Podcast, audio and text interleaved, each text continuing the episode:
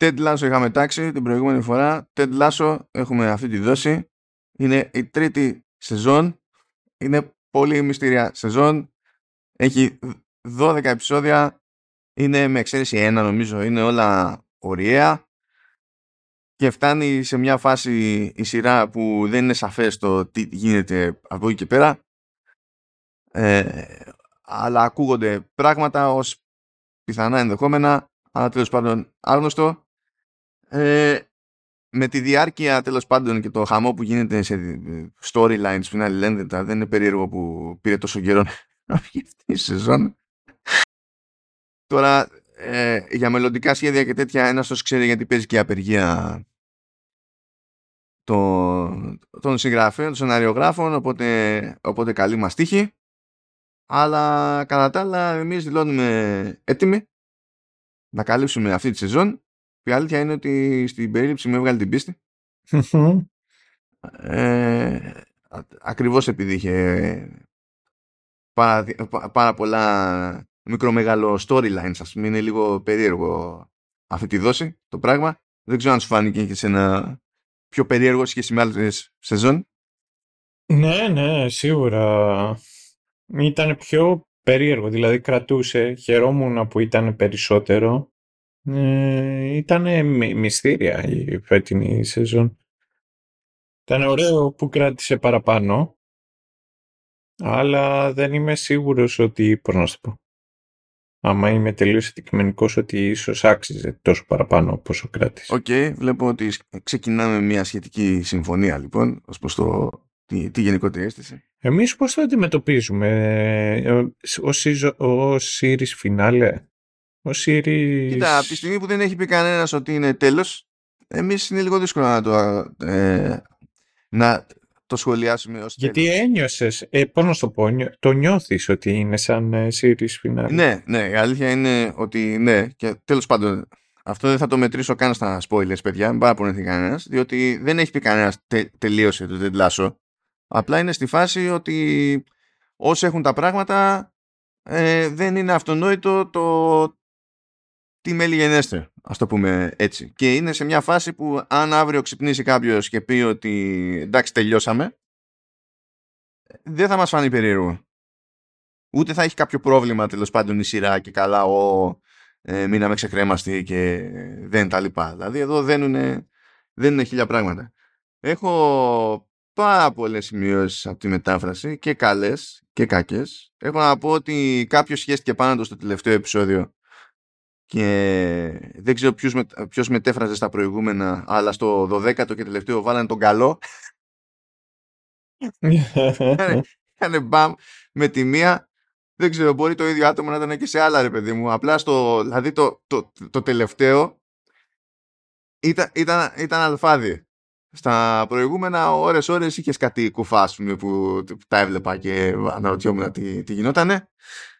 Πατιέα, λοιπόν, πού έχουμε αφήσει τη, την κατάστα. Η κατάστα έχει ως εξής ε, από τη δεύτερη σεζόν. Κατάφερε και ανέβηκε ρήμαδο κατηγορία η, το, το Richmond και υποτίθεται ότι τα σπάσανε και με τον Nate και ο Nate πήγε και έγινε προπονητής στη West Ham. Ε, να θυμίσουμε ότι τη West Ham την έχει υποτίθεται ο Ρούπερτ Μάνιον, ο οποίος είναι ο πρώην σύζυγος ε, της, της Ρεμπέκα, που έχει το Richmond και τα λοιπά και υποτίθεται ότι έτσι κι αλλιώς μπήκε σε αυτό το, το χώρο επειδή το Richmond ήταν αγαπημένη ομάδα τέλος πάντων του, του Ρούπερτ και στην πρώτη σεζόν ήθελε να την καταστρέψει απλά για να τον πικάρει ας πούμε επειδή ξέρει ότι έχει αδυναμία στην ομάδα. Δεν πήγε έτσι η φάση Έχουμε καταλήξει τώρα εδώ πέρα. Στην αρχή πέσαμε κατηγορία, μετά ανεβήκαμε κατηγορία και το ζήτημα είναι το τι γίνεται από εκεί και πέρα. Πριν το ξεχάσω, θέλω να πω ότι έχουμε να κάνουμε με μια σειρά η οποία αντιλαμβάνεται ότι είναι φυσιολογικό να προκύπτουν αναφορές στη Super Smash Bros. και The Legend of Zelda Breath of the Wild. Απλά ήθελα να το αναφέρω αυτό. Δεν συνεισφέρει σε τίποτα αυτή η πληροφορία, αλλά το έχω σημειώσει εδώ για να μου ξεφύγει. Απλά έτσι για την ιστορία. Ε, λοιπόν, στο, στο περίπου για να καταλάβετε σε τι φάση μας βρίσκει τέλος πάντων εκεί στο, στο πρώτο επεισόδιο είναι ότι μπορεί να επανήλθε στην Premiership το, το Richmond αλλά δεν πιστεύει κανένας ότι έχουν στον ήλιο μοίρα. Και αυτό έχει επηρεάσει γενικά και, τη, και την ομάδα, έχει επηρεάσει και τους παίκτες, το ηθικό είναι απόπατος.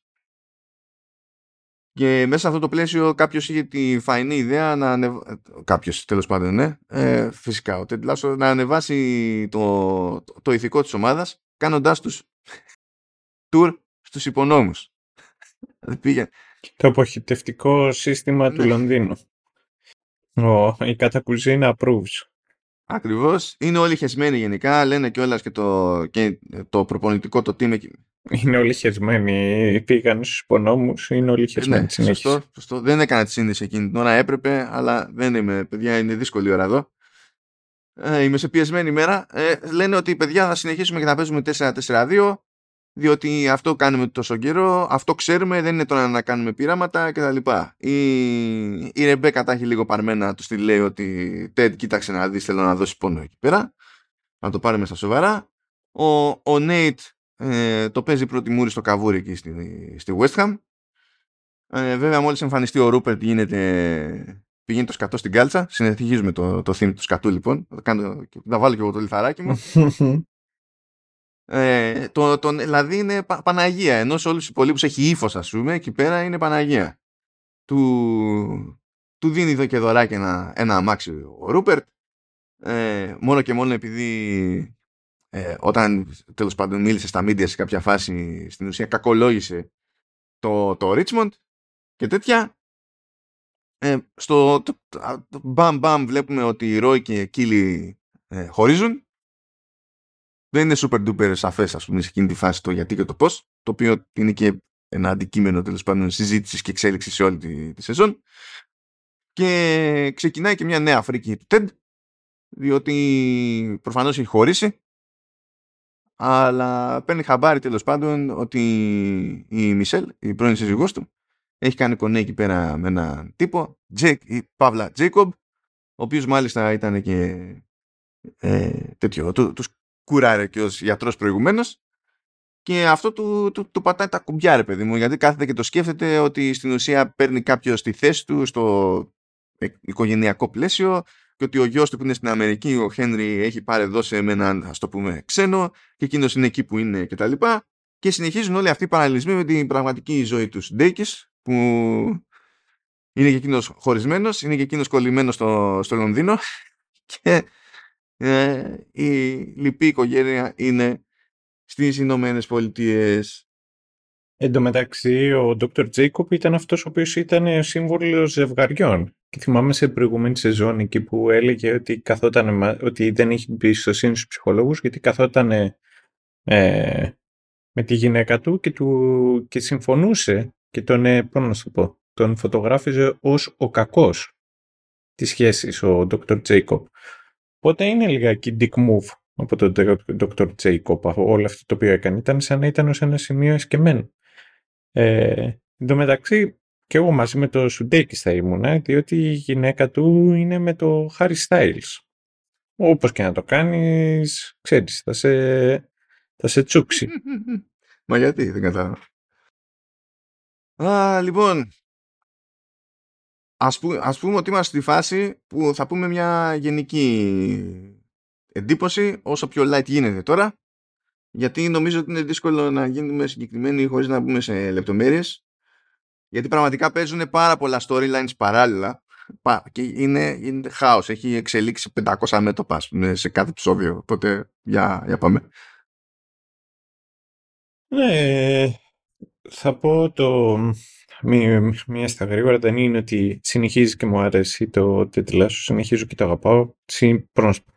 Είναι τις αγαπημένες μου σειρές ever και είναι και όλας και κάτι σπάνιο ότι περισσότερες σειρές οι οποίες αγαπώ είναι λιγάκι μίζερες κάτι για το οποίο δεν ισχύει όσον αφορά το τέτοιλά σου. Η συγκεκριμένη σεζόν ε, λιγάκι είχε πολλά πράγματα να κλείσει. Και γενικότερα τα έκλεισε τον έναν ή με τον άλλον ως ένα σημείο ικανοποιητικό βαθμό. Εμφανιστήκαν χαρακτήρες στους οποίους δεν είχαμε δει, οι χαρακτήρες που είχαμε δει είχαν ένα τελικό κλείσιμο όσον αφορά την ιστορία και γι' αυτό το λόγο εμένα μου φαίνεται ως series finale. Δηλαδή μπορούν να συνεχίσουν τη, με μία τέταρτη σεζόν τη σειρά, αλλά σε αυτή την περίπτωση θα πρέπει να είναι τελείως διαφορετικό το deadline σου. Δηλαδή θα ξεκινήσουν όλα τα deadlines μέχρι στιγμής χοντρικά έχουν εξυπηρετήσει. Ε, τώρα θα πω το εξής ότι είναι πολύ ωραίο το τετλάσο το, και από τα μηνύματα τα οποία δίνει. Πολλές φορές και από τον τρόπο με τον οποίο δίνει τα μηνύματα.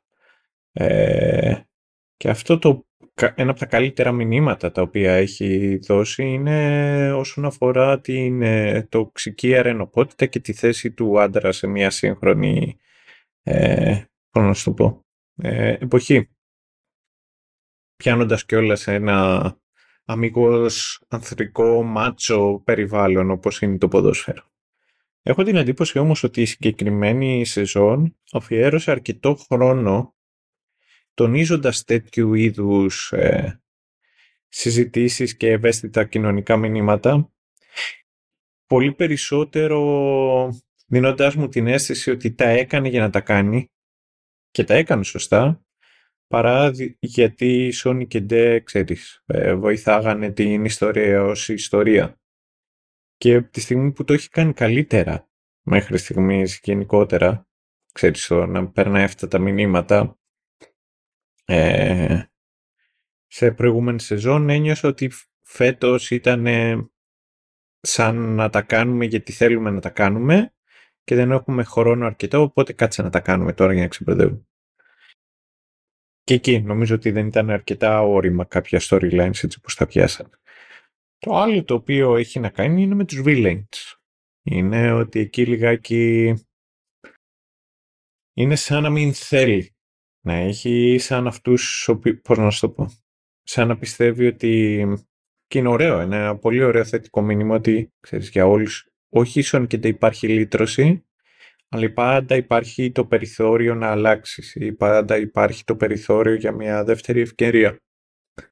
Κάτι το οποίο θα ήθελα πάρα πολύ να ισχύει, αλλά δεν συμμερίζομαι. Εγώ προσωπικά. Και το τελευταίο κομμάτι έχει να κάνει κυρίως το ότι βρε παιδί μου είχαν αρχίσει και τεντίζουν σχεδόν παραπάνω από ένας χαρακτήρας. Και το αρνητικό σε αυτή την περίπτωση ήταν το ότι πώς να σου το πω δεν θα πω ότι γίνονται καρικατούρες αλλά αρχίζει και έχει πολύ περισσότερη μοναδικότητα ο κάθε χαρακτήρας όταν αρχίζουν και μοιάζουν. Και ιδιαίτερα όταν ξέρεις τονίσετε πολύ περισσότερο ένα είδος χαρακτήρα, όπως είναι ο Ted, στη συγκεκριμένη περίπτωση, αυτό σημαίνει ότι αν κάποια από τα χαρακτηριστικά του απορροφούνται από όλους τους άλλους χαρακτήρες, ο ίδιος πρέπει να ανέβει αρκετές σκάλες στα χαρακτηριστικά τα οποία έχει. Δεν ξέρω αν υπήρχαν στιγμές στις οποίες ένιωσα λιγάκι ότι και ο ίδιος μπορεί να γίνει μια κανικατούρα. Παρ' όλα αυτά η ίδια η σειρά συνεχίζει και, και σε γεμίζει. Εγώ τουλάχιστον μου αρέσει διότι έχει μια θετικότητα την οποία μου δείχνει ότι ο κόσμος θα μπορούσε να ήταν καλύτερος άμα υπήρχε ο TED και ο κάθε TED. Και ένας από τους λόγους για τους οποίους νιώθω λιγάκι, ξέρεις, δεν πω απογοητευμένος, αλλά πεσμένος. Τη σειρά είναι και ότι τελειώνει. Και τελειώνοντας, ενώ έχει πολύ μεγαλύτερα επεισόδια, ένιωσα ότι μερικές φορές τα storylines, ιδιαίτερα τα δευτερεύοντα, δεν είχαν αρκετά χώρο να, να αναπνεύσουν. Και ιδιαίτερα σε ένα κόσμο που ούτε συμβολίζει την αλλαγή, θα ήταν πολύ πιο όμορφο να δούμε ότι κάποια πράγματα πραγματικά δεν αλλάζουν. Είναι ένα force of nature με τον τρόπο με τον οποίο επηρεάζει και συμπεριφέρεται πάνω στους ανθρώπους, αλλά πλέον, ε, ξέρεις, ακόμα και αυτά τα φαινόμενα κάποια στιγμή σκάνε κάπου και τελειώνουν. Αυτό είναι λιγάκι ίσως το οποίο μου, μου έλειψε. Ουσιαστικά με έναν πολύ απλό τρόπο. Μερικές φορές όλα δεν, ε, δεν ολοκληρώνονται έτσι όπως θα θέλαμε και επίσης όση καλή προσπάθεια και όση εμπιστοσύνη και αν έχεις και όπως και να εύχεσαι τα πράγματα να πάνε, δεν πηγαίνουν. Και ίσως λιγάκι αρνητικότητα μέσα στη συγκεκριμένη σειρά, όπως είδαμε σε άλλες σεζόν. Με το TED να έχει κρίση πανικού, με το να μαθαίνουμε τα κομμάτια τα οποία τον δομήσανε έτσι όπως τον δομήσανε, θα τονίζανε πολύ περισσότερο τον ίδιο το χαρακτήρα. Θα μου λείψει η, σειρά και να σου πω ότι και για το showrunners κάθε χρονιά που είχαμε να κάνουμε τέτοια ήταν και τις αγαπημένες μου, ξέρεις, τα αγαπημένα μου επεισόδια. Λοιπόν, ε, έχω και εγώ προβληματισμούς για την τρίτη σεζόν χωρίς να σημαίνει αυτό ότι δεν μου άρεσε ή δεν πέρασα καλά κτλ. Ε, θεωρώ ότι ε, κακώς μπήκαν κάποια, ε, κάποια storylines τα οποία μάλιστα μερικά ήταν και καινούργια για τη σεζόν. Δεν ήταν ότι και καλά τα ξεκινήσαμε στις προηγούμενες κάτι πρέπει να τα κάνουμε τώρα. Θα, δηλαδή ένα, ένα παράδειγμα που τέλος πάντων θα βγάλει νόημα πιο μετά ένα παράδειγμα είναι ο ερχομός του Java ο, που είναι ένας συγκεκριμένος παίκτης και, και τα λοιπά, που εκεί πιστεύω ότι απλά μπήκε επειδή κάποιος θεώρησε ότι θα ήταν cool reference στο ποδοσφαιρικό στερέωμα και σε συγκεκριμένο παίκτη, πραγματικό, ε, παρά κάτι που θα συνεισέφερε ας πούμε στο, στο σύνολο ή θα βοηθούσε την ομάδα να συνειδητοποιήσει κάτι, να ξεπεράσει κάτι και, και τα λοιπά. Ε, ε σε πολλές περιπτώσεις έβλεπες τέλος πάντων μια αιμονή στη, στη λεπτομέρεια, σε περίεργες αναφορές, ξέρω εγώ, είναι σαν να σου κλείνει το μάτι για διάφορα πράγματα από τον πραγματικό κόσμο ή από τις προηγούμενες δύο σεζόν κτλ. Αλλά έβλεπα, δηλαδή εγώ θεώρησα ότι έπαιξε μια υπερβολή εκεί που δεν διευκόλυνε ε, σε τίποτα. Τώρα, το, η περίπτωση, αυτό που θεωρώ εγώ θετικό ε, και για το τι μπορεί να σημαίνει αυτό ας το πούμε για το franchise προχωρώντας σε πρακτικό επίπεδο αλλά και γενικότερα θεω, θεωρώ θετικό το ότι ο Ted Lasso, ο Ted Lasso αυτής της σεζόν είναι τζούφιος Ted Lasso σε σχέση με τις προηγούμενες δύο. Ότι δεν έχει ενώ έχει την ίδια αίσθηση του χιούμορ αλλά δεν, το χιούμορ του δεν έχει την ίδια ορμή που είχε τις προηγούμενες δύο σεζόν γιατί και ο ίδιος σαν χαρακτήρας δεν έχει την ίδια ορμή μπορεί αυτή τη φορά να γλιτώνει της ε, κρίση πανικού αλλά πολλές φορές φτάνει ένα κλικ πριν ας πούμε. Και υπάρχει και ένα κομμάτι υπάρχει και ένα κομμάτι σε ένα επεισόδιο ειδικά που χάνει τελείως και την αίσθηση του χιούμορ του. Γιατί δεν μπορεί να αντιμετωπίσει τέλος πάντων μια κατάσταση συγκεκριμένη. Αυτό δίνει το περιθώριο σε άλλους χαρακτήρες τέλος πάντων ε, να σταθούν και ανοίγει και το δρόμο τέλος πάντων για τον τρόπο τον οποίο καταλήγουν τα, τα πράγματα στη σεζόν. Αυτό δηλαδή σε πρακτικό επίπεδο ε, αλλά και στο τέλος πάντων εικαστικό δημιουργικό της υπόθεσης το, το θεώρησα θετικό. Ε, θα αντιμετωπίζω ξεχωριστό ζήτημα αυτό που είπες περί θετικής ενέργειας. Δηλαδή, τέλος πάντων, δεν θα κατηγορηθώ ποτέ εγώ για υπερβολή σε θετική ενέργεια. Πιστεύω είναι χαρακτηριστικό ότι συχαίνομαι την κλασική καμπάνια, την αιώνια της Amita Motion που μιλάει για θετική ενέργεια συχαίνομαι και την Amita Motion. Δηλαδή δεν δε, δε, την παλεύω κάστανο. Τι να κάνω, it is what it is. Τι είσαι, είσαι πίμι, είσαι, πώς λέγεται, PMV boy. What? PMV, πορτοκάλι, μήλο, βερίκοκο. Όχι, και αυτό συχαίνομαι. ναι, ναι, ναι. αυτό βασικά, να σου πω, και να, και να, και να μ' άρεσε αρκετά στη γεύση ο συνδυασμός, είναι τόσο μπανάλο συνδυασμός που θα το σχαινόμουν από άποψη. Ναι, πάμε κάπως έτσι. Όταν πήγαινε σχολείο, τι έπαιρνες από το κηλικείο; Ό,τι, ό,τι μπορούσα έπαιρνα. Σταύρο, λες και έχει φοβερές επιλογές στο το κηλικείο. Και ειδικά στο δικό μου κηλικείο, αν μιλάμε τουλάχιστον για γυμνάσιο λύκειο, που υπήρχαν, ήταν και μια κυριούλα εκεί πέρα που δεν θυμάμαι ποια χώρα ήταν. Και δεν την πάλευε με μερικές λέξεις. Ε, το σίγουρο είναι ότι δεν πήρα ποτέ κρουασάν. Έπαιρνα κουρασάν. και το εκτιμώ αυτό το πράγμα, διότι τότε δεν αντιλαμβανόμουν πόσα layers έχει αυτό το αστείο, τώρα το αντιλαμβάνομαι και το εκτιμώ. Δηλαδή είναι... κομπλέ. Αλλά ναι, τέλος πάντων. Ε, Καστορά κάπου το έχασα. Α, ναι. Το, το ζήτημα μου εμένα δεν είναι η θετική ή ξεθετική ενέργεια. Το ζήτημά μου είναι ότι υπάρχει μια εντύπωση τέλος πάντων ότι ε, δεν πρέπει, δηλαδή πρέπει να είμαστε τόσο θετικά ε, προδιατεθειμένοι έναντι οποιασδήποτε κατάστασης που η συγχώρεση ε, ή η κατανόηση να πηγαίνει πακέτο όχι απλά με μηδέν επιπτώσεις αλλά και με μείον. Δηλαδή σχεδόν να πηγαίνουμε για την ανάποδη δηλαδή να είμαστε ένα κλικ από το να πούμε και μπράβο εκεί είναι που, που διαφωνώ. Δηλαδή είναι, είναι, είναι κάτι ώρες που όταν ξεφεύγει το πράγμα εκεί πέρα είναι λες και βλέπεις ε, κάποιο ε, χριστιανικό ρομάτζο στο Hallmark. που δεν ξέρω αν το ξέρετε είναι τέλος πάντων κανάλι αμερικανικό που υποτίθεται ότι απευθύνεται σε πιο συντηρητικό και δεξιόστροφο κοινό ε, και είναι, δηλαδή, νομίζω ότι μέχρι πέρυσι, μέχρι πρόπερσι δεν εμφανιζόταν ε, ειδικά ως main χαρακτήρας μαύρος ούτε με του φέκι. είναι, δεν ήταν καθόλου σκαλωμένο αυτό το δίκτυο καθόλου. Όλοι είναι αυτονόητο ότι είναι χριστιανοί, γλυκανάλητοι κτλ. Κανένας δεν λέει καμιά κακή λέξη ποτέ. Διότι, σας παρακαλώ. Δηλαδή είναι πουριτανοί δεξιά και αριστερά, δηλαδή χωρίς να δεν, δεν παλεύουν με τίποτα. Όταν φτάνει σε ένα τέτοιο level, αρχίζει εγώ κάτι θέματα. Διότι ε, όπως πέτυχε ένα κοριτσάκι να λέει σε κάποια φάση. Λέει, λέει ποιο είναι το αγαπημένο συνέστημα. Όταν, λέει το μίσος. και λέει όπα όπα, να το συζητήσουμε αυτό. Γιατί λέει το αγαπημένο συνέστημα είναι το μίσος. Λέει γιατί να μην είναι αγαπημένο μου συνέστημα. Αφού το μίσος είναι, είναι και αυτό λέει ένα συνέστημα. Και ό,τι νιώθουμε είναι καλό λέει. Αλήθεια είναι αυτό.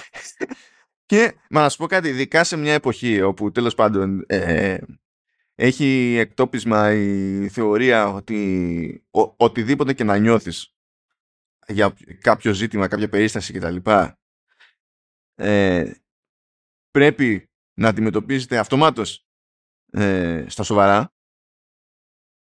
Φυσικά, δηλαδή, ξέρεις, δεν μπορείς να διαμαρτυρηθείς γι' αυτό. Έτσι όπως το, το κοριτσάκι. Να πεις boomerang. Μας έσκανε στη μούρη δεν πειράζει κανένα πάθουμε. Κάπως έτσι πάει το, το πράγμα. But yeah, εκεί πέρα είναι που, που μισοζορίζομαι ώρες-ώρες. Αλλά νομίζω ότι δεν είναι και τόσο ότι μου φταίει η προσέγγιση. Μου φταίει ότι ε, από εκεί που θα γινόταν αυτό ας πούμε για 10-12 επεισόδια των 30-40 λεπτών τώρα γινόταν για μία ώρα, μία και κάτι. Ξέρεις. Είναι και η πυκνότητα λίγο στη φάση. Τέλος πάντων, η, η, σειρά πάλι πετυχαίνει. Δηλαδή τη βλέπεις και είναι αδύνατο να μην αισθανθείς καλύτερα με την πάρτη σου. Οπότε, okay, δεν έχω.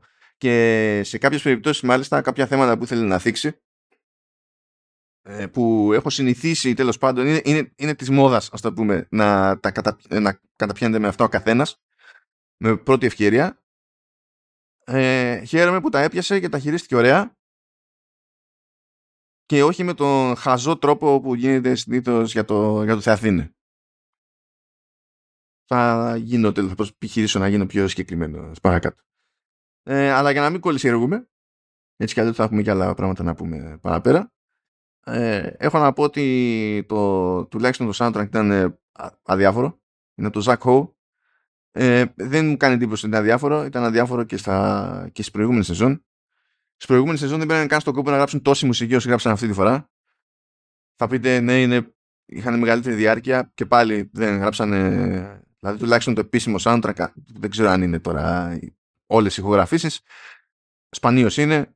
Ε, είναι, ξέρω εγώ, μία ώρα και τρία τετάρτα, κάπου εκεί. Δίνει, δίνει πόνο. Αλλά δεν υπάρχουν. Δεν γίνεται παιχνίδι ενδιαφέρον με βασικά μουσικά θέματα. Σχεδόν δεν υπάρχουν βασικά μουσικά θέματα, δηλαδή είναι ένα στη, στην πραγματικότητα. κάποια κομματάκια έχουν ε, στον ήλιο μοίρα για να πεις ότι τέλος πάντων αν ξαφνικά τα ακούσω μόνα τους ε, υπάρχει μια πιθανότητα να πω «Α, καλή φάση». Αλλά γενικά δεν γίνεται προσπάθεια, ας πούμε, για να έχει κάποια συγκλονιστική ταυτότητα το, το πράγμα ή για να ε, η μουσική τέλος πάντων να έχει να διηγηθεί κάτι ως ένα ενιαίο έργο σε μορφή soundtrack κτλ. Δεν ξέρω, μπορεί να μου φταίει το Planet of Lana. Το, το Planet of Lana είναι, είναι video game και τέλος πάντων το κάλυψα εκεί πέρα στο, στο trending και το Planet of Lana με κούφανε Σταύρο διότι άστο πώς είναι το παιχνίδι και τα λοιπά τέλος πάντων όποιος θέλει υπάρχει το επεισόδιο στο Half Event you know what to do αλλά ε, με έχει κουφάνει στο κομμάτι του soundtrack διότι αυτός που το ανέλαβε που είναι ένας Ιάπωνας κυρίως μεγαλωμένος στην, στην Αμερική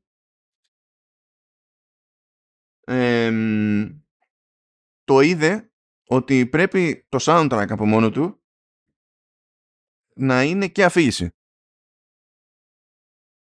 Οπότε έπεσα σε κάτι που είναι πολύ σπάνιο πλέον, σε ένα άλμπουμ που πατάς play στην αρχή και ακόμα και αν δεν έχεις παίξει το παιχνίδι και δεν έχεις ιδέα τι γίνεται ας πούμε, ε, μπορείς να μπεις, δεν έχει σημασία αν θα πέσει μέσα, είναι, είναι άσχετο αυτό, αλλά μπορείς να μπεις στη διαδικασία και ακολουθώντας τη, τη μουσική να, να φτιάξεις μια, μια ιστορία με αρχή, μέση και τέλος στο κεφάλι σου. Που είναι πάρα πολύ σπάνιο. Είναι πάρα πολύ σπάνιο. Δηλαδή, κλασικά παραδείγματα που έχω σε αυτό το. Δηλαδή, γιατί παλιότερα ήταν το στάνταρ αυτό. Αλλά τα στάνταρ έχουν κοπεί γιατί η ψυχαγωγία έχει αλλάξει, η λογική έχει αλλάξει, η παραγωγική διαδικασία έχει αλλάξει, η δημιουργική διαδικασία έχει αλλάξει. Okay, το, το καταλαβαίνω αυτό. Δεν το έχω ως προαπαιτούμενο για να κάνω κέφι ένα soundtrack. Αλλά τα κλασικά παραδείγματα που έχω από τέτοιες περιπτώσεις, ας πούμε, είναι τέτοιο. Είναι, ξέρω εγώ, Conan the Barbarian που μπορεί να τα ακούει κάποιος και να είναι αστείο, αλλά αυτό παιδιά λέει ιστορία από την αρχή μέχρι το τέλος. Το πατάτε play και το αφήνετε, ξέρω εγώ. Και λυπάσαι να κόψεις κομμάτι από τη λίστα, γιατί είναι σαν να χάνεις κεφάλαιο. Είναι η... Λέει και τη γνωστή ιστορία του μιλάς με γρίφους γέροντα. Ποιος; λοιπόν, τελείωσε και με... Δεν ξέρω. Να το πω τώρα και να σου καταστρέψω την ιστορία τα ανέκδοτα. Λοιπόν, είναι ο Κόναν ο Βάρβαρος, ο οποίος έχει κατακτήσει όλους τους ελευθέρους λαούς της στέπας, της κοιλάδας και των βουνών. Και πλέον μέσα σε απόλυτο αυτή τη δύναμη έχοντας αποδείξει ότι είναι ο πιο δυνατός άνθρωπος ο οποίος θα έχει ζήσει και κυβερνήσει σε αυτόν τον κόσμο αποφασίζει ότι θέλει να κάνει και κάτι άλλο. Θέλει να γίνει ο σοφότερος άνθρωπος. Και για να γίνει σοφότερος, ρωτάει όλους όσους δεν είχε σκοτώσει πώς μπορεί να το κάνει αυτό και αυτό. Και του λένε όλοι: Πρέπει να πας να βρεις το σοφό γέροντα, ο οποίος κατοικεί στην κορυφή του βουνού. Λέει ο Κόναν, λέει: hm, Θα πάω, λέει, θα τον βρω, θα του ζητήσω να με διδάξει τα πάντα και θα γίνω ο πιο σοφός άνθρωπος ο οποίος υπάρχει. Ανεβαίνει πάνω στο άλογο του, ξεκινάει ο Κόναν, περνάει τα σύνορα της χώρας του, παντού σούσουρο ότι ο Κόναν ο Βάρβαρος είναι χήμα. Είναι ελεύθερος και, και περπατάει και κινείται στο, στον πλανήτη. Χεσμένα όλα τα κράτη, σκάει στα σύνορα ενός κράτους, εκεί του γειτονικού που ήταν το βουνό που ήταν εκεί ο, ο σοφός. Του λένε, «Ω, πού πας» και τα λοιπά. Λέει, πρέπει να πάω να βρω το γέρο. Όχι, όχι, είσαι ο Κόναν ο Βάρβαρος, δεν σε αφήνουμε. Μπαμ, ρίχνει μια κλωσιά, ρίχνει τις πύλες εκεί του φρουρίου, μπαίνει μέσα ο Κόναν στην πόλη. Προχωράει εκεί, φτάνει στη βάση του βουνού, στη βάση του βουνού είναι ένα τεράστιο φυλακείο. Του λένε, Ωπ, πού πας εσύ, εσύ είσαι ο Κόναν ο Βαρβάρης, δεν μπορεί να πλησιάσει. Πρέπει να πάω να βρω, λέει το γέροντα πάνω, να γίνω πιο σοφός άνθρωπος ο οποίος δεν υπάρχει. Μπαμ, κλωτσάει εκεί, ρίχνει κάτω την πύλη, μπαίνει μέσα στο φρούριο, και αρχίζεις και συνεχίζεις και ανεβαίνει πάνω στο βουνό. Ζορίζεται εκεί χιόνια, αλλά εντάξει, ο Κόναν ο Βάρβαρος είναι τα καταφέρνει. Φτάνει εκεί μέσα στο μοναστήρι. Κάτι μοναχοί και τον κοιτάζουν από ψηλά. Είμαι ο Κόναν ο Βάρβαρος. Γεια σου, Κόναν. Μπαμ, ρίχνει άλλη μια κλετσιά, ρίχνει την πόρτα, μπαίνει μέσα στο μοναστήρι, φτάνει μπροστά στο, στο κελί του μοναχού, ρίχνει μια γροθιά, σπάει την πόρτα, μπαίνει μέσα και λέει «Σοφέ γέροντα, εγώ είμαι ο Κόναν ο Βάρβαρος που έχει κατακτήσει όλους τους ελεύθερους λαούς στη στέπα, στο βουνό και στην κοιλάδα. Και πλέον θέλω από τον πιο δυνατό άνθρωπο στον κόσμο να γίνω και ο σοφότερος. Μίλησέ μου, δώσε μου λιγάκι από τη σοφία σου. Λέει, Κόναν, λέει, τα έχεις ρημάξει όλα, ε. Ξέρεις ότι υπάρχουν και πόμολα. Hm. Μιλάς με γρίφους γέροντα. Αυτό. Ξέ, ξέρεις τι με, τι με στηρίζει ψυχολογικά αυτή τη στιγμή; Τι; Ότι ξέρω τι γκριμάτσα θα έκανε ο Ρόι Κέντ.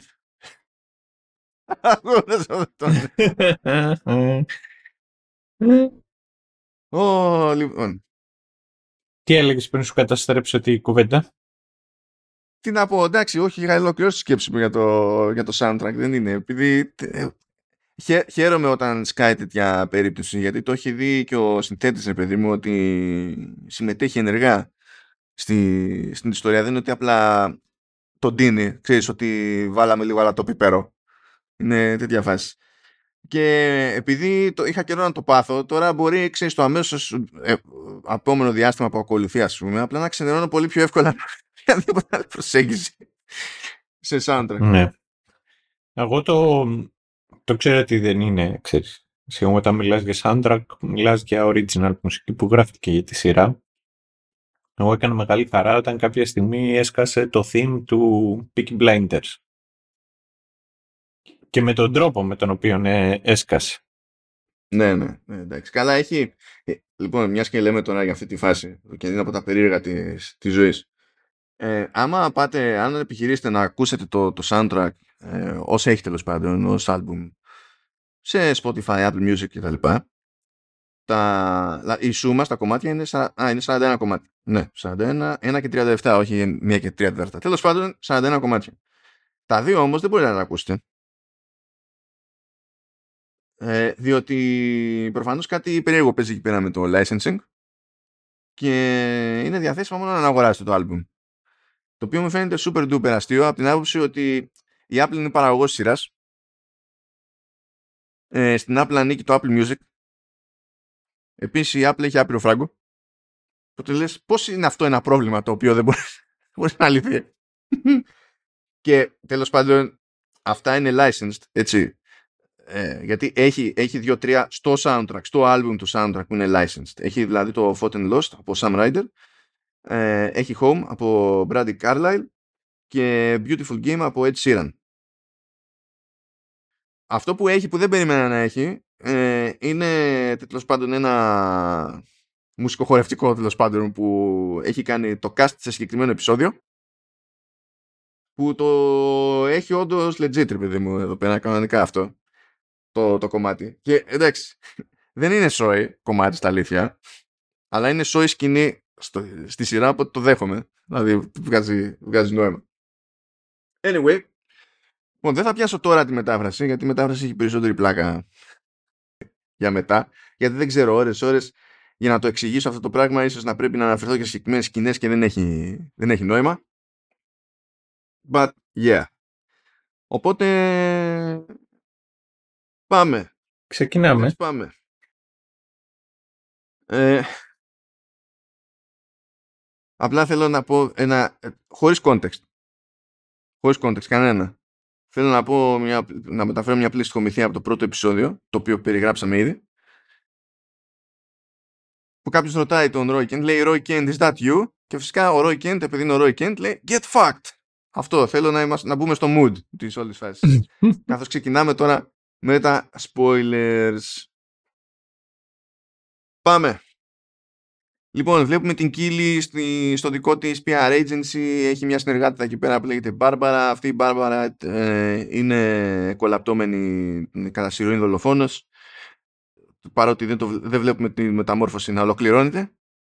Εγώ θα έλεγα ότι ήταν ε, κατά συρροήν, ξέρεις, ε, υποψήφια για δημόσια υπάλληλος ε, ε, γραμματείας σχολής ελληνικού πανεπιστημίου. Α, όχι, γιατί, αλλά- όχι, γιατί η Μπάρμπαρα έχει καημό με, με efficiency. Α, ειδικά άμα λέμε σε πανεπιστήμιο, έχει, έχει καημό με Α, οτιδήποτε εκτός από έχεις δίκιο. efficiency. Έχεις δίκιο. Ναι, ναι, έτσι, όπα, όπα. Έχεις δίκιο σε αυτό. Λοιπόν, Ε, η Μπάρμπαρα είναι στραβόξυλο, τέλος πάντων γενικά δεν θέλει έξοδα, δεν θέλει έτσι, δεν θέλει αλλιώς, δεν ε, τα πάει καλά με οτιδήποτε δημιουργικό, είναι ένα ξινό πράγμα.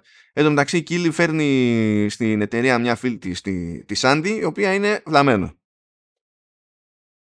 Αλλά τέλος πάντων προκύπτει και σκάει στη, στην εταιρεία επειδή σε κάποια φάση διασταυρώνεται εκεί με την κύλη, πετάει κάποια καλή ιδέα, λειτουργεί το πράγμα, σου λέει εντάξει ξέρω εγώ, έλα εδώ κάτι να κάνουμε, είμαστε και παλιές φίλες και ό,τι να είναι και άντε για. Τέλος πάντων, it is what it is. Επίσης εμφανίζει το trend, τη θεότητα.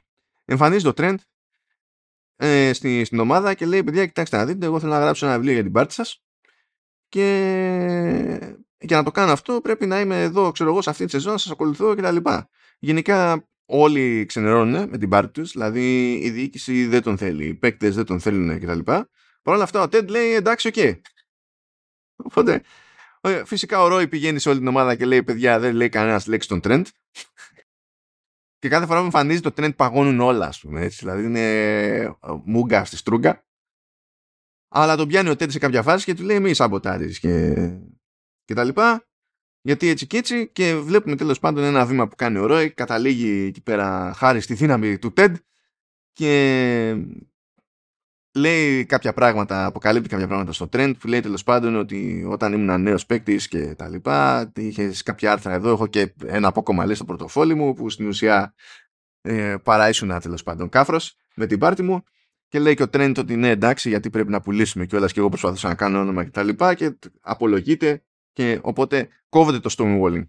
Πηγαίνει ο Ρόι και λέει: Παιδιά, είμαστε κομπλέ, ξέρω εγώ, ό,τι να είναι. Okay. Προκύπτει επίσης μια ιστορία με, το, με έναν παίκτη που λέγεται Ζάβα. Ο οποίος τώρα στην ουσία είναι ο Ζλάταν Ιμπραήμοβιτς. δηλαδή. Ναι. Εν τω μεταξύ, ηχογραφούμε πόσες, πέντε. Χτες ανακοίνωσε η Ιμπραήμοβιτς ότι σταματάει. Τι σταματάει; Το ποδόσφαιρο. Ή, ή εννοεί ότι σταματάει. Ναι, ε, δεν ξέρω άμα έχει αβοκάντο φάρμ, αλλά αυτό. Ή εννοεί είναι. ότι είναι το ποδόσφαιρο από τη μία μεριά, στέκεται ο Ιμπραήμοβιτς από την άλλη και σταματάει το ποδόσφαιρο. Δεν το αφήνει να πάει πουθενά. αυτό. αυτό είναι το πιο πιθανό. Ο, ο, ο Ζλάταν σταματάει σε 41 του. Ε, λογικά βαρέθηκε, ρε φίλε.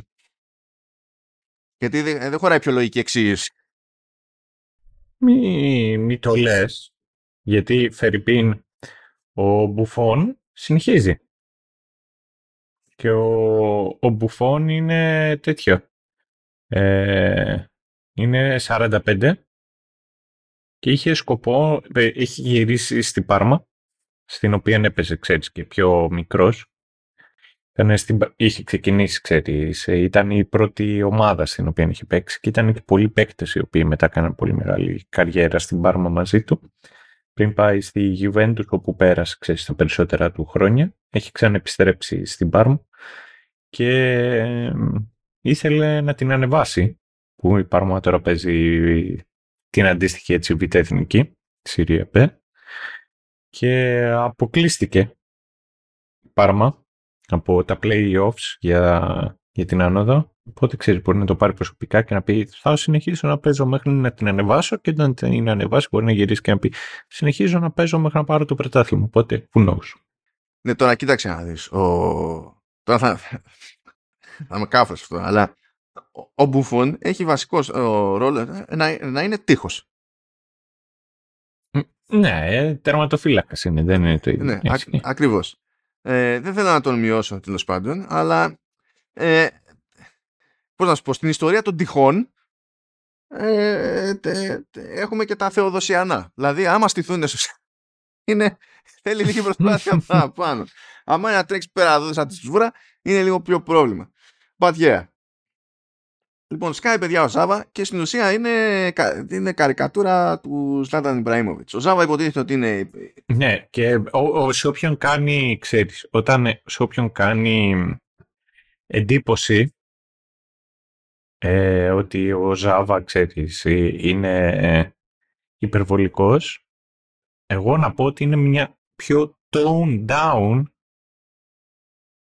εκδοχή του Ιμπραήμοβιτς όταν είχε πάει ο, ο Ιμπραήμοβιτς ε, κάποια στιγμή είχε πάει στην Αμερική και του καταρχάς ε, εκεί έπαιζε ο Λεμπρόν στους Lakers. Είχε πάρει μια φανέλα, το Lakers, ο Λεμπρόν, την είχε υπογράψει και του την είχε στείλει. Και του είπε, ξέρεις, ε, Dear Zlatan, welcome to Los Angeles. Και μετά από μερικές μέρες έλαβε ένα δέμα που ήταν η ίδια φανέλα υπογεγραμμένη από το Zlatan και έγραφε Dear Los Angeles, you are welcome. Zlatan. ναι, εντάξει. Ναι. Αυτό, αυτό, αυτή τέτοια φάση, τέτοιο level είναι ο Ζάβα. Υποτίθεται λοιπόν ότι ο Ζάβα μένει free agent και θέλει να τον τσιμπήσει η Chelsea. Και προκύπτει επίσης ότι τον ψήνει η West Ham. Είναι στη φάση όμως που και καλά έχει κανονιστεί ακόμη και, το, και το, η συνέντευξη τύπου ώστε να ανακοινωθεί από την πλευρά της Ζάβα. Δεν είναι της Ζάβα, λέω, της Chelsea. Το παίρνει πατριωτικά όμως η Ρεμπέκα, του στυλ δεν θα πάει ο Ρούπερ τώρα εκεί πέρα να μου χωθεί. Δηλαδή, α, άλλο θέμα να, το πάρει, να τον πάρει η Chelsea, okay, πάει και έρχεται ας πούμε, αλλά να πάει να χωθεί ο, ο Γλίτσας ο πρώην μου και να ε, κάνει τέτοια ιστορία δεν το δέχομαι. Και πηγαίνει και χώνεται, όλοι προσπαθούν να τον πάνε με τον ΣΥΣ και με τον ΣΑ τον Τζάβα, γιατί τον, τον έχουν Θεό. Αυτοί του ρίχνουν κάτι καντήλια και του λέει ότι όλο πηγαίνεις πέρα εδώ και στην ουσία πουλάς τρέλα, δεν έχεις τα κότσια να έρθεις σε εμάς. Και λειτουργεί αυτό το πράγμα. Και βγαίνει ο τύπος στη συνέντευξη τύπου της Chelsea που είναι να ανακοινώσει ότι τη μεταγραφή του στη Chelsea και λέει ναι γεια σας, δεν έχουμε στη Chelsea και μένουν κουκαλό όλοι εκεί ε, ούτε, ούτε West Ham και κουμπώνει τελικά στο Richmond και μόλις το μαθαίνουν ε, φυσικά το παθαίνουν όλοι πλάκα διότι και οι παίκτες του Richmond είναι mega fans ας πούμε του Ζάβατον έχουν θεώρε παιδί Επίσης μαθαίνουμε μια λεπτομέρεια έτσι, της προκοπής για τον Ρόι πριν κλείσω αυτό το επεισόδιο που λέει τέλος πάντων ότι και εκείνος έπαιζε Chelsea ένα φεγγάρι και έφυγε από την Chelsea. Ενώ μπορούσε να είχε συνεχίσει εκεί πέρα έφυγε ύστερα από ένα πολύ κακό παιχνίδι γιατί λέει ότι ήταν η πρώτη φορά που συνειδητοποίησα ότι μάλλον δεν το έχω άλλο και με αυτή τη σκέψη λέει στο κεφάλι μου δεν μου καθόταν καλά να μείνω και δεν μπορούσα να ευχαριστώ το παιχνίδι. Αυτό επειδή τέλος πάντων αν ένα πράγμα έχει μια κάποια εξέλιξη αυτή τη σεζόν είναι όχι το μοναδικό αλλά είναι, είναι ο Ρόι. Α, και, και μιας και είπα πιο πριν, είπα για τέτοιο. Στην προηγούμενη συζήτηση δεν έλεγα για Hallmark. Ωραία. Το χρησιμοποιεί αυτό ο Ted Lasso σε αυτό το επεισόδιο. Σε κάποια φάση λέει Right now we're so unoffensive και δεν ξέρω γιατί είπε unoffensive και, και όχι inoffensive, αλλά τέλος πάντων, ok. Ε, we might as well be a Hallmark Christmas movie. Και το κοιτάνε όλοι με κενό βλέμμα γιατί κανένας στο Λονδίνο δεν ξέρει τι είναι Hallmark. Τώρα θα πείτε πώς ξέρεις στην Ελλάδα; Sucks to be me. Αλλά... Οκ. λοιπόν, ε, πάμε. Τρίτο. Στο τρίτο, παιδιά, ε, το βασικό αντικείμενο είναι βασική αποκάλυψη τέλος πάντων είναι ότι ο Κόλιν που είναι από το ρόστερ της, ε, της ομάδας είναι γκέι και το κρύβει. Έχει μια σχέση, okay, κτλ. Αλλά όταν βρίσκεται με την ομάδα το παίζει ότι γουστάρει, ότι γουστάρει γυναίκες, προσπαθεί να μην τον δει κανένας τέλος πάντων με το αμόρε και τα λοιπά. Θα μας απασχολήσει αυτό και, και παραπέρα. Ο, ο Ζάβα φτάνει στην ομάδα, όλοι είναι πέρα για πέρα ε, νέρντουλες. Ο, ο Ζάβα, όπως έχω σημειώσει εδώ πέρα, δηλαδή, Ζάβα is also a clown, έτσι το έχω σημειώσει. Ε, είναι φοβερά έτσι γοητευτικός, χαρισματικός κτλ. Λέει κάτι αδιανόητες γενικότητες που περνάνε, δηλαδή νομίζω ότι είναι κομφούκιος, αλλά τέλος πάντων, okay. Και μόνο ο Τζέιμι πηγαίνει λίγο κόντρα και προσπαθεί να εξηγήσει στους υπολείπους ότι ο τύπος είναι φανφάρας. Όχι ότι είναι, μα... δεν είναι καλός παίκτης, αλλά ότι είναι φανφάρας. Τέλος πάντων με αυτά που λέει και τέτοια. Ο, ο Τέντ είναι στην πρώτη του, του περίπτωση που οριακά αποφεύγει κρίση πανικού. Ε, ο Ρόι και Κίλι είπαμε είναι χωρισμένοι ε, συνεχίζουν προφανώς να είναι χωρισμένοι αλλά δεν ξέρουν πώς να το διαχειριστούν τέλος πάντων είναι λίγο awkward η φάση, ταυτόχρονα δεν αλλάζουν γνώμη. Ε, εν τω μεταξύ η ομάδα δίνει πόνο και κάνει σερήν εικόν και καταλήγει το Richmond να είναι στην τρίτη θέση. Και σε αυτό το, το σερί συνεισφέρει, δηλαδή βάζει γκολ ο Ζάβα Αβέρτα. Δεν είναι δηλαδή ότι είναι άξιτος, αλλά είναι φανφάρας. Βάζει Αβέρτα. Α, επίσης, ε, ο Σαμ, ο Μπρισάνια, στείνει το δικό του εστιατόριο, το λέει Όλας, με, με νιγηριανή ε, κουζίνα ε, και η ομάδα το επισκέπτεται τέλος πάντων για να, δηλαδή πριν από τα κανονικά εγγένεια και τρώνε όλοι μαζί και τα λοιπά. Ε, βλέπουμε εδώ πέρα που είναι μία από τις περίεργες περιπτώσεις βλέπουμε εδώ από κάτι ματιές περίεργες που πετάγονται μεταξύ Σαμ και Ρεμπέκα επειδή έχουν το σεξι προηγούμενο αλλά πραγματικά αυτές οι ματιές που δεν συμβαίνουν μία φορά σε αυτή τη σεζόν πραγματικά δεν οδηγούν πουθενά. Ε. Δηλαδή δεν είναι κανένα νόημα ότι συνεχίζεται αυτό το πράγμα σαν, σαν φάση. Καταλαβαίνω, δηλαδή δεν είναι παράλογο ότι έχουμε τις ματιές, αλλά θεωρούσα ότι αυτό κάποια στιγμή θα οδηγούσε ίσως σε ένα, ένα διάλογο, ένα κάτι, ξέρω εγώ τι να είναι. Θέλω σε αυτό το επεισόδιο να πω ότι ε, εκεί πέρα που παίζουν τα ε, οι διαπανωτές συνήκες παίζει ένα μοντάζ που δείχνει τέλος πάντων από αγώνα σε αγώνα, που ανεβαίνει στην κατάταξη, προχωράει, ξέρω εγώ, βάζει γκολ κτλ. Στο μοντάζ αυτό παίζεται μια κομματάρα που είναι εκτός του soundtrack. Λέγεται Prison Collinense Nine Chiusol. Ναι ρε, έτσι λέγεται. Λοιπόν, αυτή είναι κομματάρα γιατί. Αυτό είναι ένα κομμάτι που έγραψε και ερμήνευσε ένας Ιταλός πριν από αρκετά χρόνια. Και είναι γραμμένο έτσι και με, τα, και με τους στίχους ε, ε, τέλος πάντων οι στίχοι είναι μπουρδες δεν είναι τίποτα, δεν είναι γλώσσα κανονική τίποτα. Δεν είναι ούτε ιταλικά ούτε τίποτα. Είναι μπουρδες. Αλλά είναι γραμμένοι έτσι ώστε φωνολογικά καθώς τραγουδάει αυτός να σου δίνει την εντύπωση ότι αυτό που ακούς πρέπει να είναι αγγλικά και το έγραψε αυτό και έγινε επιτυχία και στόχος του ήταν να δείξει ότι το ιταλικό mainstream κοινό ε, είναι ικανό να καταπιεί οτιδήποτε όταν νομίζει ότι είναι Αμερικανιά. Και γι' αυτό ναι. γράφτηκε αυτό το ναι. κομμάτι. Και μου άρεσε πάρα πολύ ότι κάποιος τον ανακάλυψε εδώ και το χρησιμοποίησε.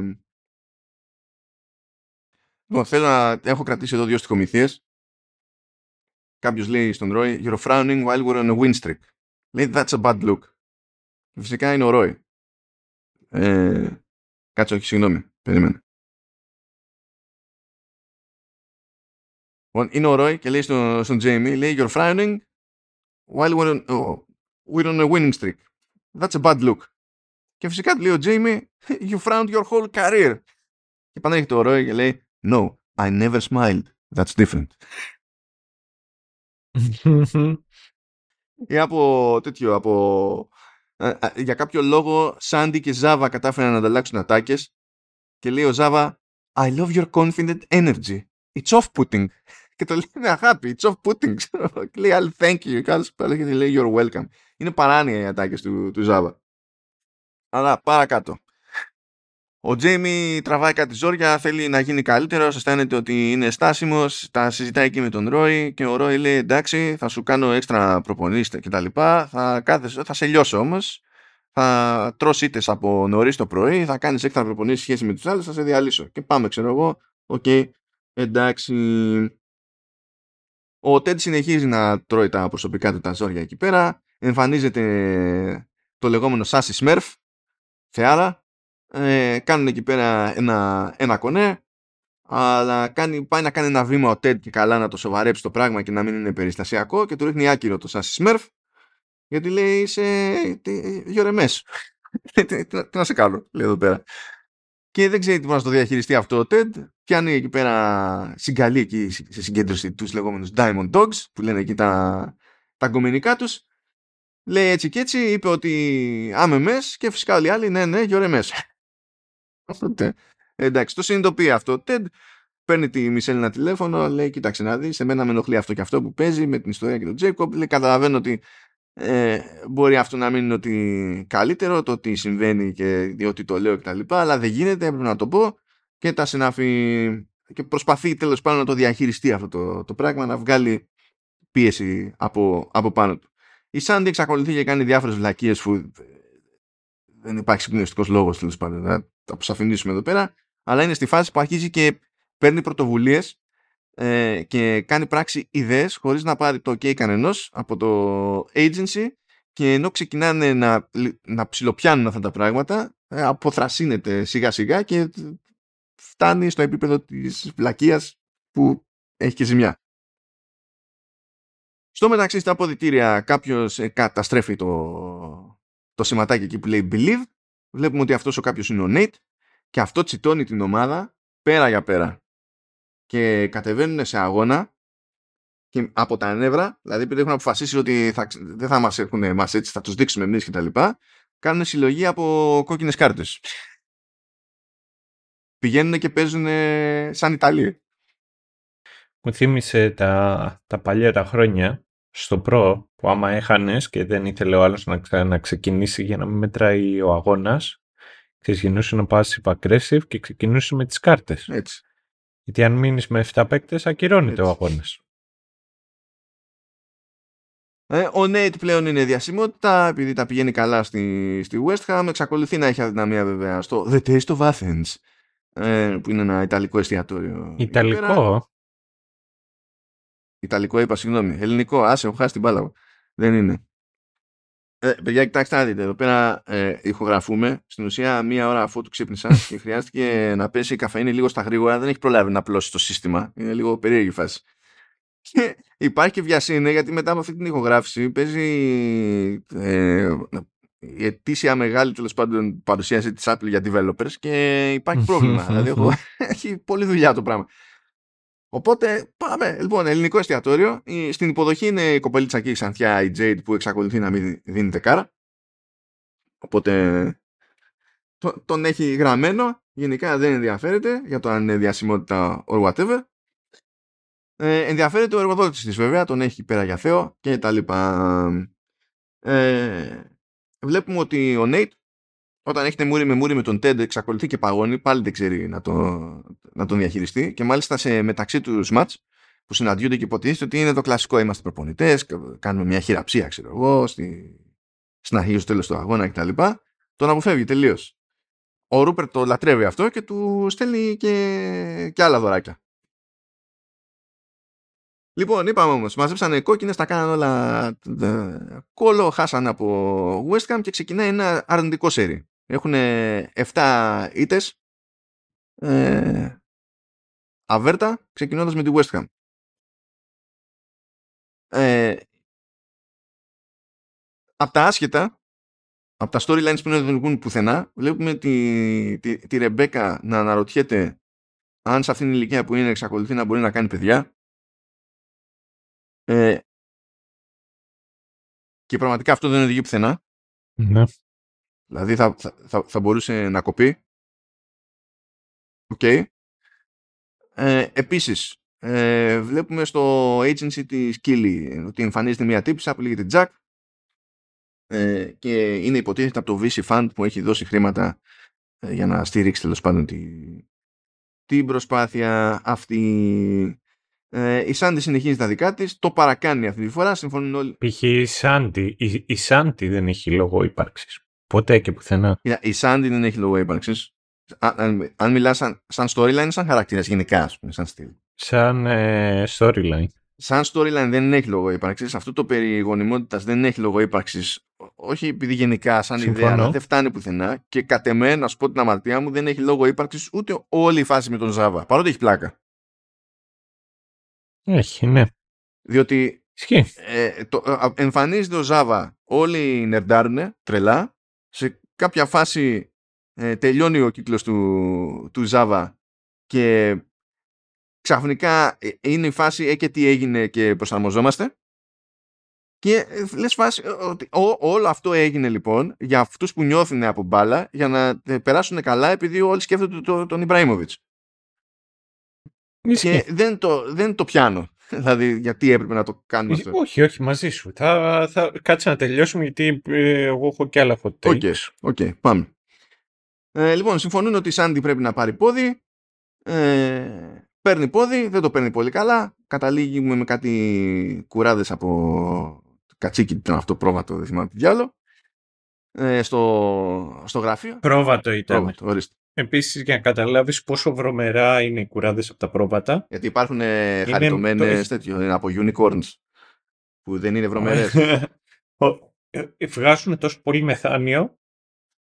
Ξέρεις, τα περισσότερα όταν ε, θέλουμε να μετρήσουμε τις εκπομπές των ρήπων ως κράτος, ξέρεις, ε, μετράς ε, τα οχήματα και, και, και, και, και μετράς και, με, και αρκετά ζώα, γιατί αρκετά από, τα, από τις κουράδες των ζώων έχουν μέσα μεθάνιο. Ε, το μεγαλύτερο συντελεστή μεθανίου τον έχουν τα πρόβατα.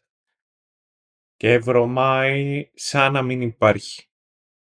Bi- biological ε, warfare, έτσι μπορείς να το... Ούτως ή άλλως. Απλά αντί για μεθάνιο το νομίζω έχουμε ότι είναι ο πεθάνιο. ορισμός. Κα- κατευθείαν. Ναι, ισχύει. Α, λοιπόν, ε, επίσης Jack και Κίλι κάνουν κονέ. Έχουμε το, το λεσβιακό της υπόθεσης. Ε, ήταν, ξέρεις, εκεί πέρα αρχίζω λίγο και σφίγγομαι. Είναι μια ε, τι- τύπισσα η Κίλι που κάνει το ξεπέταγμά της με δική της επιχείρηση. Είναι η άλλη hardcore από VC Fund, ξέρω εγώ, με λεφτά, ιστορίες, strong female και τα λοιπά. Και αρχίζω, και αρχίζω και σφίγγομαι. Δεν είμαι στη φάση που ενοχλούμε, είμαι, που αρχίζω και σφίγγομαι, διότι παίζει πολύ ρόλο για μένα το πώς το χειρίζεις από εκεί και πέρα. Ναι. Ε, και είναι από τις περιπτώσεις που θεωρώ ότι τα πηγαίνει καλά το Ted Lasso. Όπως και στην περίπτωση με τον Colin που θα μας απασχολήσει πιο συγκεκριμένα παρακάτω. Που και εκεί πέρα θα πει κάποιος «Ω, ε, πάλι έχουμε εδώ πέρα, ξέρω εγώ, κάποιο storyline». με- Ναι, αλλά εδώ είναι καλό. Ε, αυτή, αυτό, αυτό- τουλάχιστον εμένα μου φάνηκε καλό. Θα το συζητήσουμε. Ε, α- αυτός είναι ο καημός ο δικός μου. Anyway, ξεκινάνε, παίζει αυτό το, το κονέ ε, και συνεχάμε. Λοιπόν, ειδοποιείται ο Τέντ ότι κάτι παίχτηκε στο σχολείο του Χένρι, κάτι, δηλαδή πήρε ταυτή του στην ουσία ότι κάτι έπαιξε με bullying, υπέθεσε ότι κάποιος στην ουσία τραμπούκησε το Χένρι, μετά συνειδητοποιεί ότι ο Χένρι τραμπούκησε κάποιον, ε, φρικάρει κι άλλο ο Τέντ, φτάνει ένα κλικ πάλι πριν την τη κρίση πανικού, παρ' όλα αυτά κάθονται και το συζητάνε και λέει ο Χένρι, ναι, ξέρω ότι έκανα λάθος κτλ. Ε, αυτό ήταν ο, ο ορισμός του μη ρεαλιστικού. Ναι, ισχύει. Γενικότερα, ο Χένρι δεν ξέρω αν φταίει το παιδάκι, αν πέ- φταίει, πώς να σου πω. Αυτά τα οποία το βάζουν να κάνουν, να κάνει και να πει. Ή... Νομίζω ότι λειτουργεί οκ ως καταλύτης, ως χαρακτήρας δεν λειτουργεί καθόλου. Θα συμφωνήσω Και είναι awkward, είναι awkward, δηλαδή όταν τον βλέπω και ξέρεις, κοιτάζω πολλές φορές αυτά τα, τη φάτσα του ή αυτά τα οποία λέει, είναι, κάτι μου είναι off. Ναι, ναι, ναι. Καλά τώρα εντάξει η αλήθεια είναι ότι δεν τα βάφω μαύρα επειδή ξέρεις ένα παιδί δεν παίζει πολύ σόι αλλά Ναι. πιο πολύ με ενοχλεί αυτό that's δηλαδή το, okay. το ο, τρα, τελικά τραμπούκισες εσύ κάποιον ναι αλλά δεν ήταν σωστό α το ξέρω ότι δεν είναι σωστό δεν θα το ξανακάνω α εντάξει δεν ξέρω που λειτουργεί αυτό το πράγμα έτσι δηλαδή δεν, Ναι, δεν ξέρω Τέλος πάντων, ε, συνεχίζει ο Ρούπερτ με τα δωράκια στον Νέιτ. Τους πρόχνει μια τύψα, μια Αναστασία. Γιατί άμα σε, όταν είναι να σου σπρώξει ο, ο λεφτάς, τύπησα, άμα δεν ε, του προανατολικού μπλοκ δεν λειτουργεί το concept. Ε, αποφασίζει να τη βγάλει έξω τέλος πάντων ο Νέιτ. Πάνε στο ελληνικό του εστιατόριο. Φυσικά η τύψα ξενέρωσε γιατί σου λέει τι είναι αυτό εδώ πέρα. Εμείς Εδώ υποτίθεται ότι έχουμε ένα επίπεδο κτλ. Ε, το, βρίσκει εκεί μια δικαιολογία, τον παρατάει. Είχε παραγγείλει ένα μάτσο μπακλαβά. Κάθε τελικά το, μοιράζει τον μπακλαβά με την Jade. Τι να γίνει. Τι, τι, τι, την ξανθιά εκεί του, του καταστήματος. Α, στο ρόστερ επίσης συνειδητοποιούμε ε, μαζί με την ομάδα ότι ο Ζάβα εξαφανίζεται.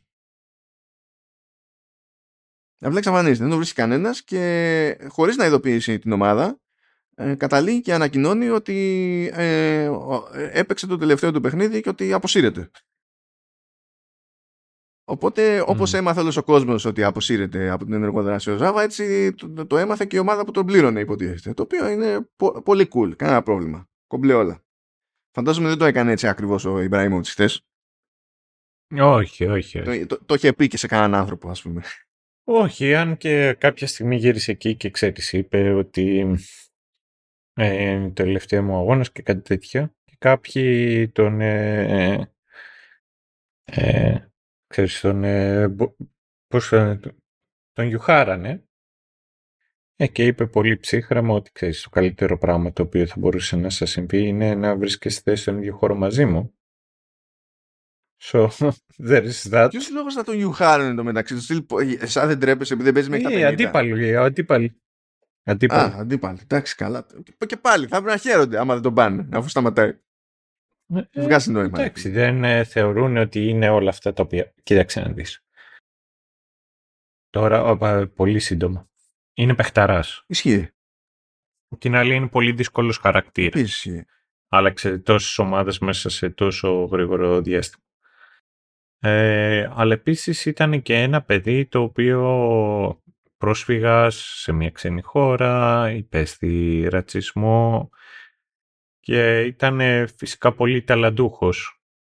Οπότε ξέρεις, όταν είχε το υπέρμετρο εγώ του, ήταν αυτά ταυτόχρονα και ο τρόπος άμυνας. Για να μπορέσει να, να ανταπεξέλθει και να προστατεύσει τον ίδιο τον εαυτό. Ξέρεις, από ένα σημείο και έπειτα μαζί με τα χρήματα και με όλα αυτά, η, η, η αλήθεια είναι ότι ε, το πήρε λιγάκι πιο, πιο πατριωτικά από ό,τι χρειαζόταν. Μα, γιατί; Αλλά το ότι ήταν μεγάλος παίκτης και έκανε πολλά πράγματα, αυτό μπορώ να σου το πω. Δεν έμπαινε σε πολλά συστήματα, ήταν, ήταν ιδιαίτερος. Η αλήθεια είναι το ότι σε Νομίζω ότι είναι και ένας από τους τελευταίους ο οποίος είχε τόση τρέλα μέσα του, αλλά ταυτόχρονα ήταν και τόσο μεγάλο ταλέντο που μπορούσε να κάνει ό,τι θέλει. Πλέον ε, πέφτουν τόσα λεφτά μέσα στο ποδόσφαιρο που από πολύ μικροί τους, ε, ξέρεις, τους βάζουν σε κουτάκια. Πρέπει να κάνεις αυτό, αυτό και αυτό και αυτό και αυτό. Και η ατομικότητα και ε, ξέρεις, τα skill της, ε, της ελεύθερης βούλησης και του ανθρώπου ο οποίος εξερευνεί τον κόσμο, το ποδόσφαιρο και τα πάντα από μόνος του έχουν μειωθεί. Ε, πιστεύω ότι ως ένα σημείο θα είναι, ξέρεις, και πιο δύσκολο να βλέπουμε και, και παίκτες αλλά και φυσιογνωμίες όπως είναι ο Ιμπραήμοβιτς. Έτσι, εμπρό στο, στο δρόμο που χάραξε η showbiz στην, στην Ασία. Ισχύει. No, that's true. Και ξέρεις, και σε πολύ μικρότερο κομμάτι, να σου πω ότι εξής. Εγώ το, επειδή είμαι και σε ηλικία που ξέρεις, περισσότεροι γνωστοί μου γίνονται γονείς και ξέρεις, ο καθένας προσπαθεί με το δικό του τρόπο να μεγαλώσει το παιδί του και να το φέρω στο το χρόνο τον οποίο έχει. Αλήθεια είναι ότι είναι πολύ δύσκολο γιατί δεν υπάρχουν do-overs έχεις μονάχα μια ευκαιρία να διαμορφώσεις όπως μπορείς καλύτερα και να μοιραστείς ιδιαίτερα στις πιο μικρές και ευαίσθητες ηλικίες στο παιδί σου αυτά τα οποία θα ήθελες, είτε είναι αξίες, είτε είναι ε, ρεθίσματα που πολλοί γονείς ε, μπαίνουν σε διαδικασίες, ακολουθούν κάποιες φορμουλαϊκές προσεγγίσεις, να του πάρουν παιχνίδια, να του μιλήσουν, να του συμπεριφερθούν, του δώσουν, ε, ξέρεις, τα πράγματα τα οποία θέλουν να του δώσουν. Αυτό το οποίο παρατηρώ πολλές φορές είναι το ότι τα παιδιά από ένα σημείο και επιτά δεν έχουν αναπτύξει τόσο το αίσθημα της ε, της εξερεύνησης. Όχι τώρα. Δηλαδή μπορούν να κάνουν πράγματα. έπιασες και εσύ θέμα. Αυτό είναι μέσα στο ναι. τέλος πάντων στην αλλαγή που έχει γίνει μέσα σε μια-δυο γενιές που τέλος πάντων ε, άλλοτε για καλό, άλλοτε debatable τέλος πάντων ενδεχομένως και, και για κακό που παίζει μια ας το πούμε υπερπροστασία που αυτό θα σε κρατήσει, θα σε κρατήσει λίγο πίσω και στη, και τι αποστολέ, δηλαδή σε θέματα φαντασίας. Αλλά... Ναι, δεν... Ναι. ναι, δεν ξέρω. Είναι πολύ μεγάλη κουβέντα, αλλά τέλε... είναι κάτι το οποίο το παρτίρω. Και ξέρεις, γι' αυτό το έθεσα και πιο πριν, ότι δεν, δεν, δεν υπάρχουν do-overs. Ε, φυσικά. Οπότε, ξέρεις, κάτι, κάτι κερδίζεις, κάτι κάνει. Αν μου θύμισες τώρα μια περίπτωση που ξέρω τώρα, τέλος πάντων και είναι, έχει, έχει ένα μικρό και είναι η φάση φοβάμαι μην κρυώσει όταν βγαίνει έξω. Δεκτό. Δεκτό. Ε, αλλά ή, το, ή γενικότερα φοβάμαι μην κρυώσει το χειμώνα. Επίσης δεκτό. Αν αυτό σημαίνει όμως ότι του έχεις βάλει πέντε στρώσεις ρούχα, βγαίνει έξω, λες και είναι στην Ανταρκτική και όλη την ώρα υδρώνει. Και το μόνο πράγμα που κάνει η ρέτσα στο μυαλό σου είναι ναι, αλλά τουλάχιστον είναι ζεστό. Υπάρχει ένα θέμα. Όταν μέσα στο σπίτι το έχεις εγώ με, με δύο και τρεις τρώσεις και από πάνω πουλόβερ και τα λοιπά και έχεις βάλει το, το, το θερμοστάτη στους 30 και απλά λιώνει, λιώνει ε, πάλι υπάρχει ένα πρόβλημα. Δηλαδή είναι το μένο δεν κρυώνω και το μένο ζεστός. Ε, καταλαβαίνω ότι είναι ένα εύρος πραγμάτων και καταστάσεων αλλά καλό είναι να μην είναι στη φάση ε, προσω, simulation καλοκαιριού. Είναι αυτό. Anyway, αλλά ντάλλον τώρα κι εμείς. Ναι. Ε, Θα πει κανένας την οποία έκπληξη. Εντάξει, okay. Ναι, ενώ όλα τα άλλα, ναι, ε, είμαστε πάντα σε πρόγραμμα και τα λέμε τα πράγματα ακριβώς έτσι πως έχουν. Λοιπόν, σοκάρονται όλοι που την κάνει ο Ζάβα. Ε, κάπως πρέπει να το διαχειριστεί αυτό ο TED. Από τη μία λοιπόν ο βανδαλισμός του Believe, από την άλλη είναι εγκατάλειψη από τον Ζάβα. Ο TED λέει παιδιά δεν χρειαζόμαστε λέει το Java και δεν χρειαζόμαστε λέει και το, και το, και το believe λέει εδώ πέρα. Σημασία έχει να πιστεύει ένας τον άλλον και να πιστεύει ο καθένας μας τέλος πάντων ότι έχουμε λόγο ύπαρξης και ότι μετράμε στη ζωή και τα λοιπά. Να πιστεύουμε στη ελπίδα. Ήμουν έτσι και έτσι λίγο σε αυτό το λόγο, αλλά απ' την άλλη όταν ξαφνικά το, το ηθικό πηγαίνει περίπατο ε, είναι οι περιπτώσεις που πώς να σου πω ε, δέχομαι αυτές τις γενικότητες διότι μπορούν να λειτουργήσουν εκείνη την ώρα έτσι κι αλλιώς δηλαδή η, η ξενέρα που τρώει ο άλλος απότομα δεν είναι ότι βασίζεται ακριβώς σε λογική για να πεις ας πούμε ότι εντάξει γιατί έτσι και τι σημαίνει αυτό κτλ. Οπότε θα το δεχτώ. Ε, θέλω να αναφέρω σε κάποια φάση κάτι που πετάει ο Άιζακ ε, διότι θέλει να πει σε όλους παιδιά κοιτάξτε να δείτε μην κολοβαράτε και μην παίζετε γιατί πρέπει να κοιμηθείτε νωρίς και τα και λέει no video games before bed unless it's Animal Crossing δεν ξέρω τι έχει κάνει Nintendo σε αυτή τη σεζόν Ισχύει. Αλλά είναι τρίτο franchise Nintendo που παίζει εδώ πέρα. Έτσι. αλλά, OK, okay, πάμε, πάμε τώρα φτάνουμε στη μέση. Φανταστείτε τι, τι γίνεται. Και έχω κόψει το σύμπαν. Έχω κόψει το σύμπαν. Ναι. Λοιπόν, φιλικό με τον Άγιαξ. Είναι όλοι λοιπόν Άμστερνταμ για την όλη φάση. Ε, χάνουνε, αλλά σου λέει εντάξει φιλικό είναι εμείς κάτε, είμαστε εδώ πέρα, θα διασκεδάστε ξέρω εγώ το, το βράδυ. Και η κάθε μπάντα προσπαθεί να κάνει το δικό της. Η, η ομάδα σε πρώτη φάση προσπαθεί να αποφασίσει που διάλογο να πάει ως ομάδα και πέφτουν ό,τι προτάσεις να είναι, δεν μπορούν να αποφασίσουν μεταξύ τους, ψηφοφορία στην ψηφοφορία, απλά κάνουν φασαρία στο λόμπι του ξενοδοχείου. Αυτό τώρα εμένα μ' άρεσε να πούμε αλήθεια σαν φάση, διότι κατά μία έννοια δείχνει και το πρόβλημα που έχει η ομάδα σε εκείνο το στάδιο, που δεν μπορεί να συνεννοηθεί. Mm. Ε, πέραν του, της γελιότητας της υπόθεσης που ένας θέλει να πάει στο Red District ο άλλος θέλει το, ο Ολλανδός θέλει να τους πάει στη όλη τη μάνα σε άλλη πόλη για, για rave ξέρω εγώ ή τι διάλογο ήταν και τα λοιπά έτσι κι αλλιώς είναι πιο αστείο το ότι ο Leslie που είναι ο, ο manager υποτίθεται ε, ο, ο, ο, το πλέον δηλαδή περίπου φλόρος ας το πούμε ποριτάνος αν και δεν είναι το παίζει αλλά δεν είναι. Ο, ο Leslie και ο Will που είναι το παιδί για τα θελήματα στην ομάδα έτσι, ανακοινώνουν στους πάντες ότι θα πάνε στο Red District χωρίς να δίνουν διευκρινήσεις. Και απλά δεν ρωτάει κανένας είναι φάση κόκαλο θα πάνε, στην ουσία θα πάνε αυτοί για sexy time στο Red District. Τελικά όμως ο Will απλά κολλάει στον Leslie και ο Leslie θέλει να πάει Red District για να επισκεφθεί συγκεκριμένα μαγαζιά ε, που παίζουν jazz γιατί φυσικά είναι, είναι ο Leslie και ε, μέσα στο μυαλό του είναι τέλος πάντων, ας το πούμε, το λέει pilgrimage κιόλας, σαν προσκύρημα με τη λογική ότι περνάει από μαγαζιά που έχουν ιστορία και έχουν περάσει τζαζίστες από εκεί και, και τα λοιπά. Καταλήγει και διασκεδάζει κιόλας ο Λέσλι. Ανεβαίνει και on stage και παίζει. Άρα Λέσλι. Και το πιο κουφό όλων είναι ότι κάνει τρίο will. Δηλαδή από όλους τους ανθρώπους που περιμένεις να το καταφέρουν σε όλη τη σεζόν, κουμπώνει ο Will, ρε φίλε. Μπράβο, more power to you κτλ.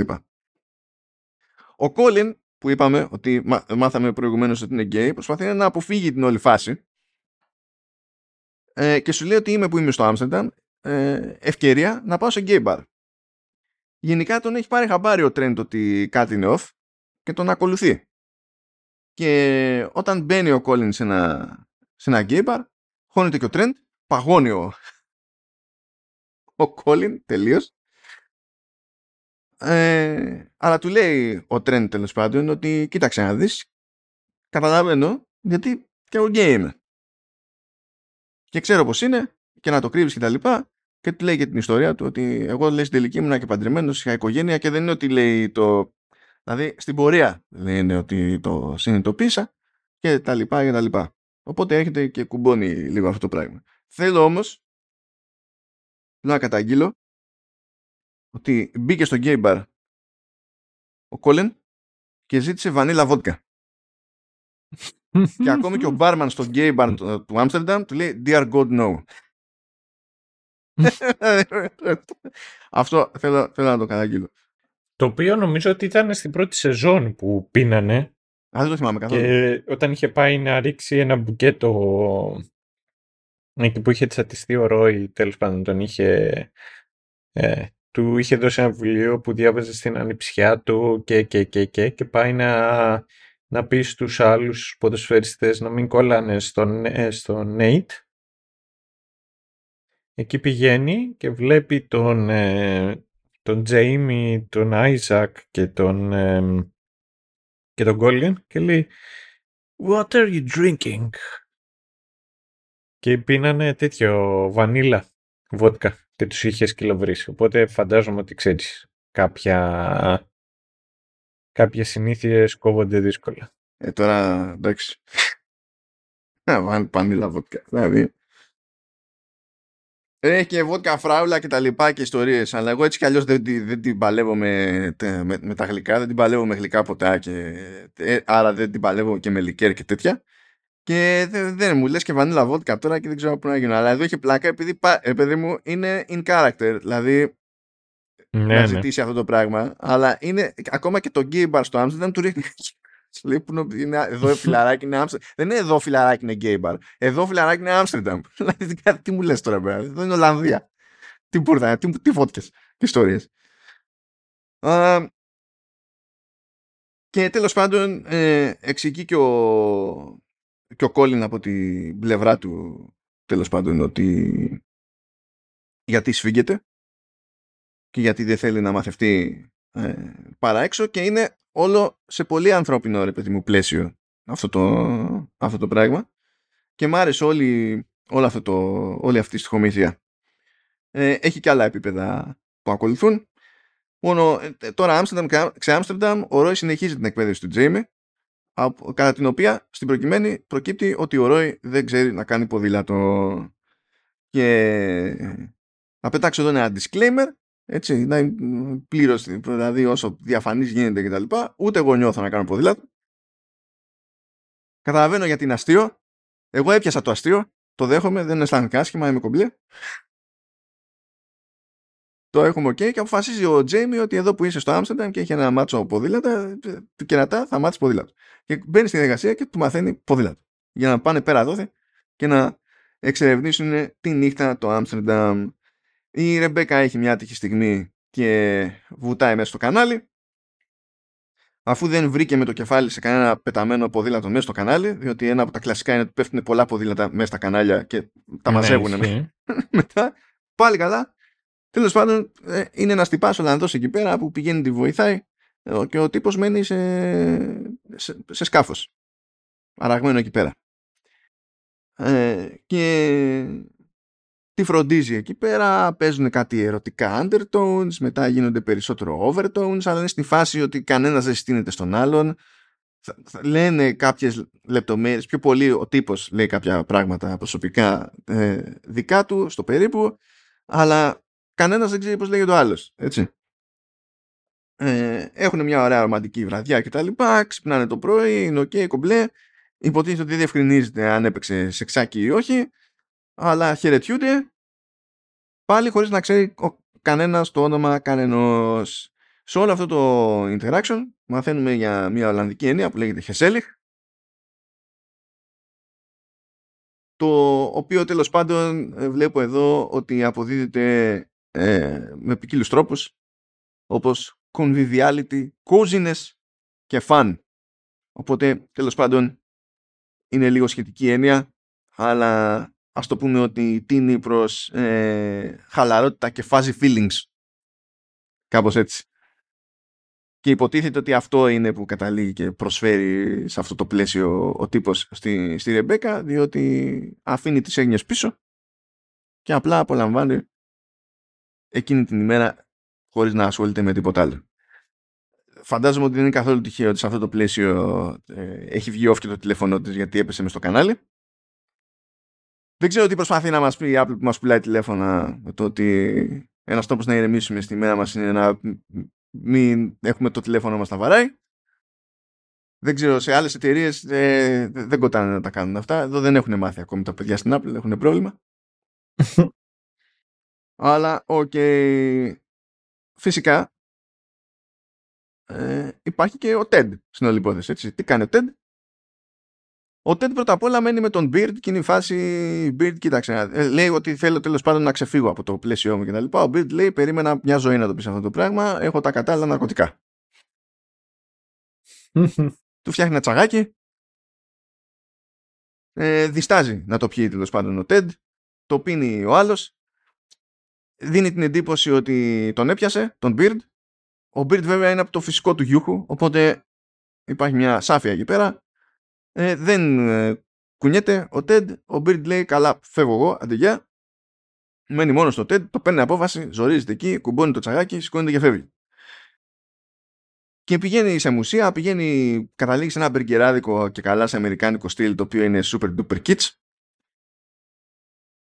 και τρυπάρει τρελά, τρελά.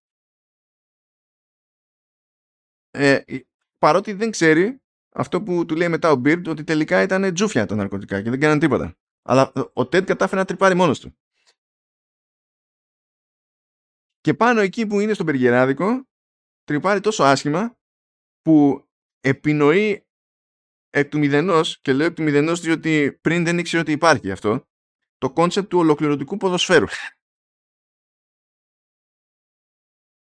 Και τέλος πάντων επιβιώνει και αυτός από τη νύχτα. Έρχεται το επόμενο πρωί, είναι ώρα να φύγει η ομάδα. Είναι Beard και Ρεμπέκα στο, στο πουλμανάκι και κατα... καταλήγουν και τραγουδάνε και παίζει από πίσω τελικά το Every Little Thing is gonna be alright και τα λοιπά. Πάει και αυτό. Πάει και αυτό. Επιστρέφουμε στο home base. Γυρνάμε Λονδίνο. Όπου συνεχίζεται η ιστορία με Jack και Killy που και παίζει εκεί πέρα love bombing ε, κάνει δώρα, παραδώρα, ό,τι μπορεί η Τζακ τέλος πάντων. Ένας όρος τον οποίο δεν τον ήξερα, αλλά. Όχι, αλλά τον εκτίμησα τώρα που τον έμαθα.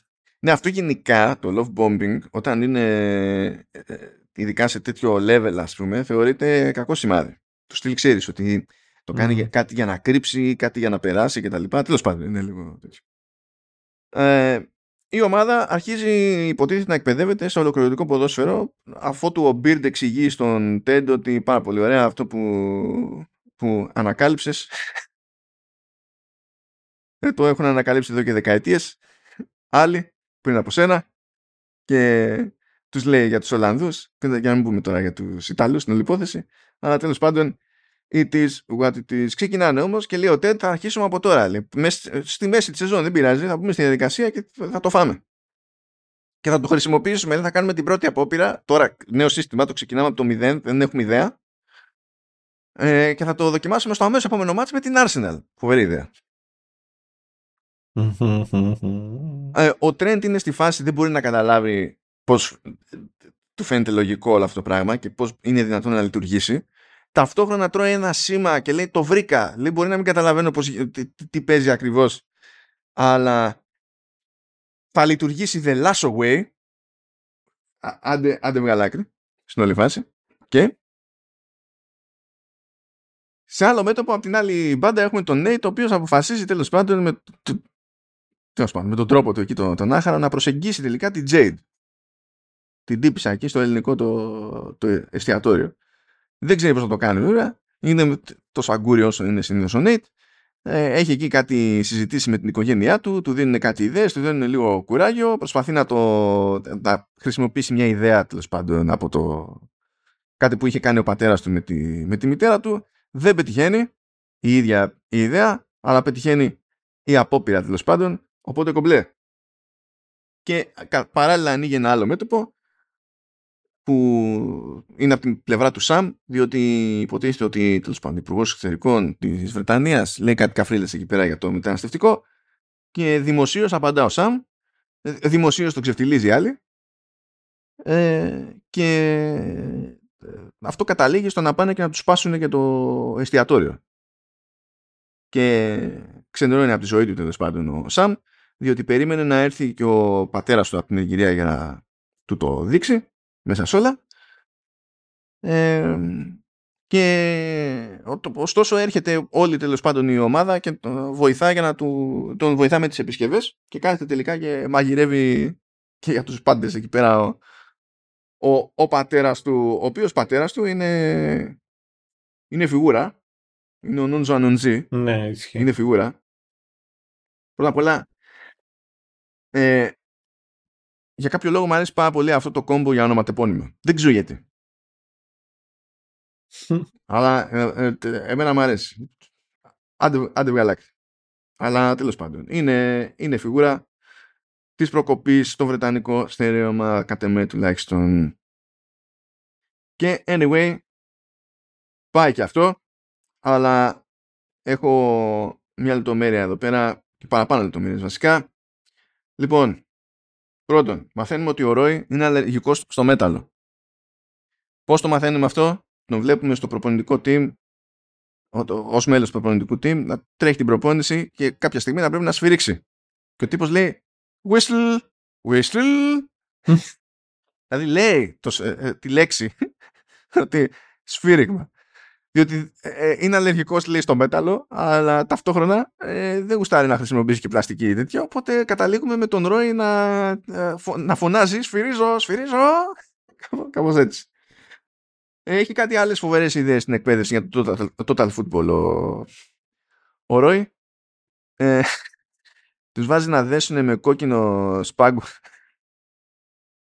τα πέι τους για να μάθουν να κινούνται στο, στο χώρο ελεύθερα χωρίς να μπλέκει ο ένας με τον άλλον αλλά σε συντονισμό ο ένας με τον άλλον και ε, είναι σφαγή η φάση, είναι σφαγή. Ο πρώτος που την πληρώνει είναι ο Τζέιμι και ο Ρόι δεν μπορεί να σταματήσει να γελάει με την καμία. Η, η, α, η αλήθεια είναι πως το ευχαριστιέται, πως πολύ το ευχαριστιέται. Ναι, ναι, ναι, όχι, το, το ζει, το ζει. Μετά πηγαίνει και καλά μετά ξεκινάει και ε, στα σοβαρά, σαν να έχει να πει κάτι σοβαρό στο υπόλοιπο προπονητικό team. Ε, λέει, έχω, το έχω σκεφτεί λέει, πάρα πολύ, έχω ρίξει πολύ σκέψη εδώ πέρα. Λέει την επόμενη φορά θα συνδέσουμε multiple dicks to one dick. και λέει, Ρόι, σταμάτα, ξέρω εγώ και, και τέτοιο. OK, okay, μπράβο.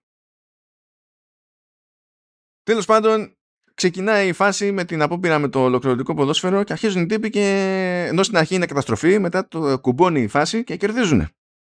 Και ξεκινάνε νέο σερί. Αυτό βέβαια δεν διευκολύνει τον TED, διότι παρά την επιτυχία εξακολουθεί και τραβάει ζόρια με το concept του Jacob και τα λοιπά. Είναι να έρθει με, τη... με, με την πρώην να ταξιδέψουν Ευρώπη μεριά, να πάνε και Παρίσι και σου λέει: Ω Παρίσι, θα, θα της κάνει πρόταση γάμου και κάτι τρώει σήμα μόνος του ο TED. Ε, όσο λείπουν εκείνοι έχει τον Χένρι ο ίδιος στο, στο Λονδίνο και τα, και τα λένε. Έχει μια ωραία σκηνή εκεί με τον, με τον ε, Beard. Ε, που συζητάνε τέλος πάντων του εξηγεί στο πλαίσιο του χωρισμού των γονιών του και τα λοιπά το Hey Jude μου άρεσε αυτό σαν φάση. Γενικά μου άρεσε ο Beard mm. σαν φάση. Έχει πάντα να συνεισφέρει. Ναι. Ναι. Παρά... Α, δεν διαφωνείς. OK, okay, μπορείς να το, να το αναπτύξεις. Όχι δεν, ε, όχι, δεν διαφωνώ, αλλά θέλω να καταλήξω στο τέλος. Κράτα το, κράτα το σαν... διαρρέει βίντεο της Κίλη το οποίο είναι προσωπικό ε, και εδώ βλέπω ένα άλλο σχόλιο ας πούμε το οποίο ε, ε, ε, εδώ εγώ είχα θέμα προσπαθεί να το διαχειριστεί η ομάδα και σου λέει ρε παιδί μου ότι κάποιος μπήκε στο λογαριασμό κάποιου και προσωπικό περιεχόμενο βγαίνει προς τα έξω κτλ. Και, και όλοι μας έχουμε προσωπικό περιεχόμενο στα, στα τηλέφωνά μας και τι να κάνουμε γι' αυτό; Παίζει μία τάκα ότι παιδιά δεν γίνεται να τα διαγράφουμε εμείς επειδή κάποιος άλλος θέλει, μας επιτίθεται και τα λοιπά και στην τελική δεν θα έχουμε εμείς προσωπικές στιγμές, προσωπικές αναμνήσεις, προσωπικές φωτογραφίες τα λοιπά. Είναι δυνατόν να τα κόψουμε όλα αυτά; Ε, η εναλλακτική είναι όχι παιδιά δεν γίνεται να, στην ουσία να αφήνουμε τέτοιου είδους περιθώρια οπότε πρέπει να σβήσουμε οτιδήποτε προσωπικό από τα τηλέφωνά μας. Και περνάει αυτό σαν, σαν στάση για κάποιο λόγο το οποίο εμένα μου κάνει πολύ περίεργα. Δηλαδή θεωρώ ότι πρώτον δεν είναι λογικό αυτό το πράγμα καθόλου. Ε, επίσης θεωρώ ότι είναι χαμένη ευκαιρία για διαφήμιση από την, από την Apple για το cloud. Ναι, διότι ε, τους τελευταίους μήνες πλέον έχει διευρυνθεί το που κάνει τέλος πάντων ε, end-to-end encryption και υπάρχει πλέον και στις, ε, και στις φωτογραφίες. Πριν έτσι και συγχρόνιζες τέλος πάντων τις, τις φωτογραφίες σου μέσω iCloud ήταν μεν encrypted, αλλά τα κλειδιά τα έχει και η Apple. Οπότε, αν έσκαγε κάποιος με εισαγγελική παραγγελία στην Apple, είχε το περιθώριο να ξεκλειδώσει το photo library σου και να, και να δώσει περιεχόμενο. Τώρα έχεις το περιθώριο να το ρυθμίσεις ώστε αυτό να μην γίνεται και να έχεις μόνο εσύ την κλειδί. Πράγμα σημαίνει βέβαια ότι άμα ξεχάσεις το κλειδί, πακέτο. Γιατί μετά δεν, θα, δεν, δεν ναι. μπορεί να σου κάνει κανένας τίποτα.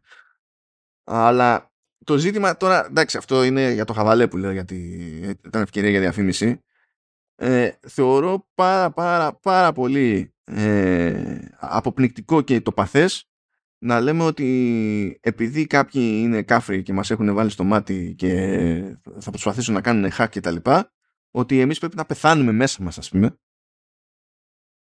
και να διαγράψουμε ε, αναμνήσεις. Το θεωρώ πολύ, πολύ το παθές, πάρα πολύ το παθές. Εμένα αυτό το, μου φάνηκε εμένα μυστήριο. Κοίτα, να πω, συγγνώμη, να κάνω μια διευκρίνηση ακόμη, να κάνω μια διευκρίνηση ακόμη ότι ε, δεν έχω πρόβλημα με το ότι μπήκε αυτό το ζήτημα και κάπως έπαιξε debate. Θα είχα πρόβλημα έτσι και δεν έπαιζε debate. Α, μ' άρεσε το ότι είδα τους παίκτες να διαφωνούν μεταξύ τους και να λένε ό,τι λένε τέλος πάντων. Αλλά ταυτόχρονα η κατάληξη, εκεί που πήγε δηλαδή το πράγμα, θεωρώ ότι ήταν ε, παρά ήταν κούκου ας πούμε και βάναυσε. Αυτό, that's it. Ναι. Εμέ, εμένα μου φάνηκε λιγάκι, εμένα μου θύμισε σε κάποια στιγμή, ξέρεις, σαν, ε, σαν διαφήμιση, το ότι δεν το κάνουμε αυτό. Ούτε αυτό κάνουμε. Ούτε αυτό κάνουμε. Ούτε αυτό κάνουμε. Ξέρεις, έπιασε αρκετά διαφορετικά πράγματα. Ε, θα μου άρεσε λιγάκι περισσότερο ο αντίλογος όπως το έχω πει πολλές φορές, είναι, ξέρεις, είναι θετικό να υπάρχει κάποιος ο οποίος είναι αντιπροσωπεύει ένα σκάλωμα κόντρα στους άλλους, μόνο και μόνο διότι μπορεί με αυτόν τον τρόπο να συζητηθεί και να αναπτυχθεί περισσότερο ένα θέμα συζήτησης και ας πάρουν θέση. Αυτό ήταν εγώ το οποίο θα ήθελα περισσότερο. Ναι, εντάξει. Άρα ήταν πιο τροφαντή η κουβέντα ακόμη, ας πούμε. Ναι, ναι, ναι. Εντάξει, δεν ξέρω αν θα κόλλαγε στο πλαίσιο του, από άψη ρυθμού και τα λοιπά. Εκτός αν το αντιμετωπίζανε ναι. ως ε, ένα, ένα, ένα κομμάτι ενός μεγαλύτερου puzzle, ας πούμε. Αν κάπως ξέρεις, το λέκανε γενικά με το προσωπικό απόρριτο και την ιδιωτικότητα και φέρνανε κάπως μαζί, ξέρεις, και την υπόθεση του, του calling και τέτοια, αλλά να είναι πιο συγκοινωνούντα δοχεία, όχι παράλληλες ιστορίες, ας πούμε, που παίζουν. Anyway, ε, γίνεται τέλος πάντων αυτό. Ε, η Τζακ, το αμόρε της Κίλη, προσπαθεί να βοηθήσει και της ετοιμάζει με βοήθεια δικηγόρων μια δήλωση που στην ουσία ζητάει συγγνώμη. Το οποίο δεν είναι πολύ normal. Αυτό το εκτίμησα τουλάχιστον. Αυτό το εκτίμησα. Ναι, και εγώ το εκτίμησα αυτό πολύ αυτό, αυτό ναι. Εντάξει. Ε, τα συζητάει εκεί με τη Ρεμπέκα, η Κίλη πηγαίνει λίγο κόντρα μετά στην Τζακ, λέει δεν είναι τώρα αυτό. Εντάξει, OK, okay, θα κάνουμε ένα άλλο draft, λέει ήταν πολύ lawyer, λέει αυτό, αλλά και πάλι το, η, η εναλλακτική είναι φάση ε, συγγνώμη που είχα προσωπικό περιεχόμενο ας πούμε και συγγνώμη που ε, με χακάρανε και, στην ουσία και τέτοιες αίδειες και δεν το σηκώνει αυτό ρε παιδί μου το πράγμα εκεί και δικαίως και καταλήγουν και παγώνουν με, τη, με την Τζακ. Και με τα πολλά και όλα σηκώνεται και, ε, και την κάνει η Τζακ και είναι, μένει λίγο αφάντη. Και τέλος πάντων κλιμακώνεται και άλλο αυτό παρακάτω. Ο, ο Τζέιμι πηγαίνει στην Κίλη και λέει κοίταξε να δεις κατάλαβα ότι από μένα λέει τους σου το βίντεο και ζητάει συγγνώμη γιατί είχε σάπιο password. Εντάξει. Ε, ε, ζήτησε, συγγνώμη, ζήτησε συγγνώμη. Βασικά, τέλος πάντων, πήγε και ο Ρόι να, να βρει την κύλη για συμπαράσταση και τέτοια, αλλά τα έκανε λίγο σκατά ο Ρόι εκεί πέρα. Δηλαδή, ξεκίνησε καλά, το σκίσε στη διαδρομή. Ο, ο Τζέιμι ήταν πιο σωστός, πιο όριμος στην όλη υπόθεση και αυτό είναι στο πλαίσιο του συστησίματο που γίνεται ότι στην πραγματικότητα προσπαθούν να την ξαναπροσεγγίσουν και οι δύο την, την Κίλη. Ρίτσμοντ ξαναπέζει με West Ham, ο Νέιτ το παίζει εκεί σκληρός και τα λοιπά. Ε, κρατάει δηλαδή η διαστάση, αυτό θέλω να πω. Ε, επίσης θέλω να βάλω μια στοιχομηθεία εδώ πάρα πολύ απλή. Σε κάποια φάση, πάμε, είχε κάνει επίσκεψη ο Χένρι και τον είχε στο, και στο γήπεδο και στη, μαζί του ο Ted και τον έβαλε να βοηθά τον Will. Που είναι εκεί το παιδί για τα θελήματα, έτσι. Κανονίζει, ξέρω εγώ. Yeah, κατάλαβα ποιο κομμάτι θες να πέσει. Ναι. ναι. Και κάθονται και κάνουν χάζι εκεί πέρα. Ted και Bill και τα λοιπά και λέει Is this a game or child labor?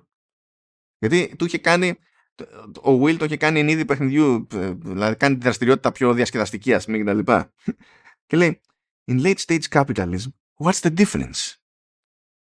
ο, ο gamer μέσα μου ένιωσε πράγματα εκείνη τη στιγμή σε μια στοιχομηθεία που 9,5 φορές στις 10 θα περάσει απαρατήρητη πιστεύω ως προς το βάθος της σκέψης που κρύβεται από πίσω. But yeah. Ορκίζομαι είμαστε κάτι φορά, είμαστε στο, δηλαδή ξεπεράσαμε το 75% Προχωράμε. ε, θέλω να ξεκινήσω από την ανάποδη με μια τάκα που έχω κρατήσει εδώ πέρα. Σε κάποια φάση, τέλος πάντων, ε, παίζει εκεί ένα τζέρτζελο, θα φτάσουμε εκεί με Ρεμπέκα και, και Ρόι. Τα ακούει ο Ρόι.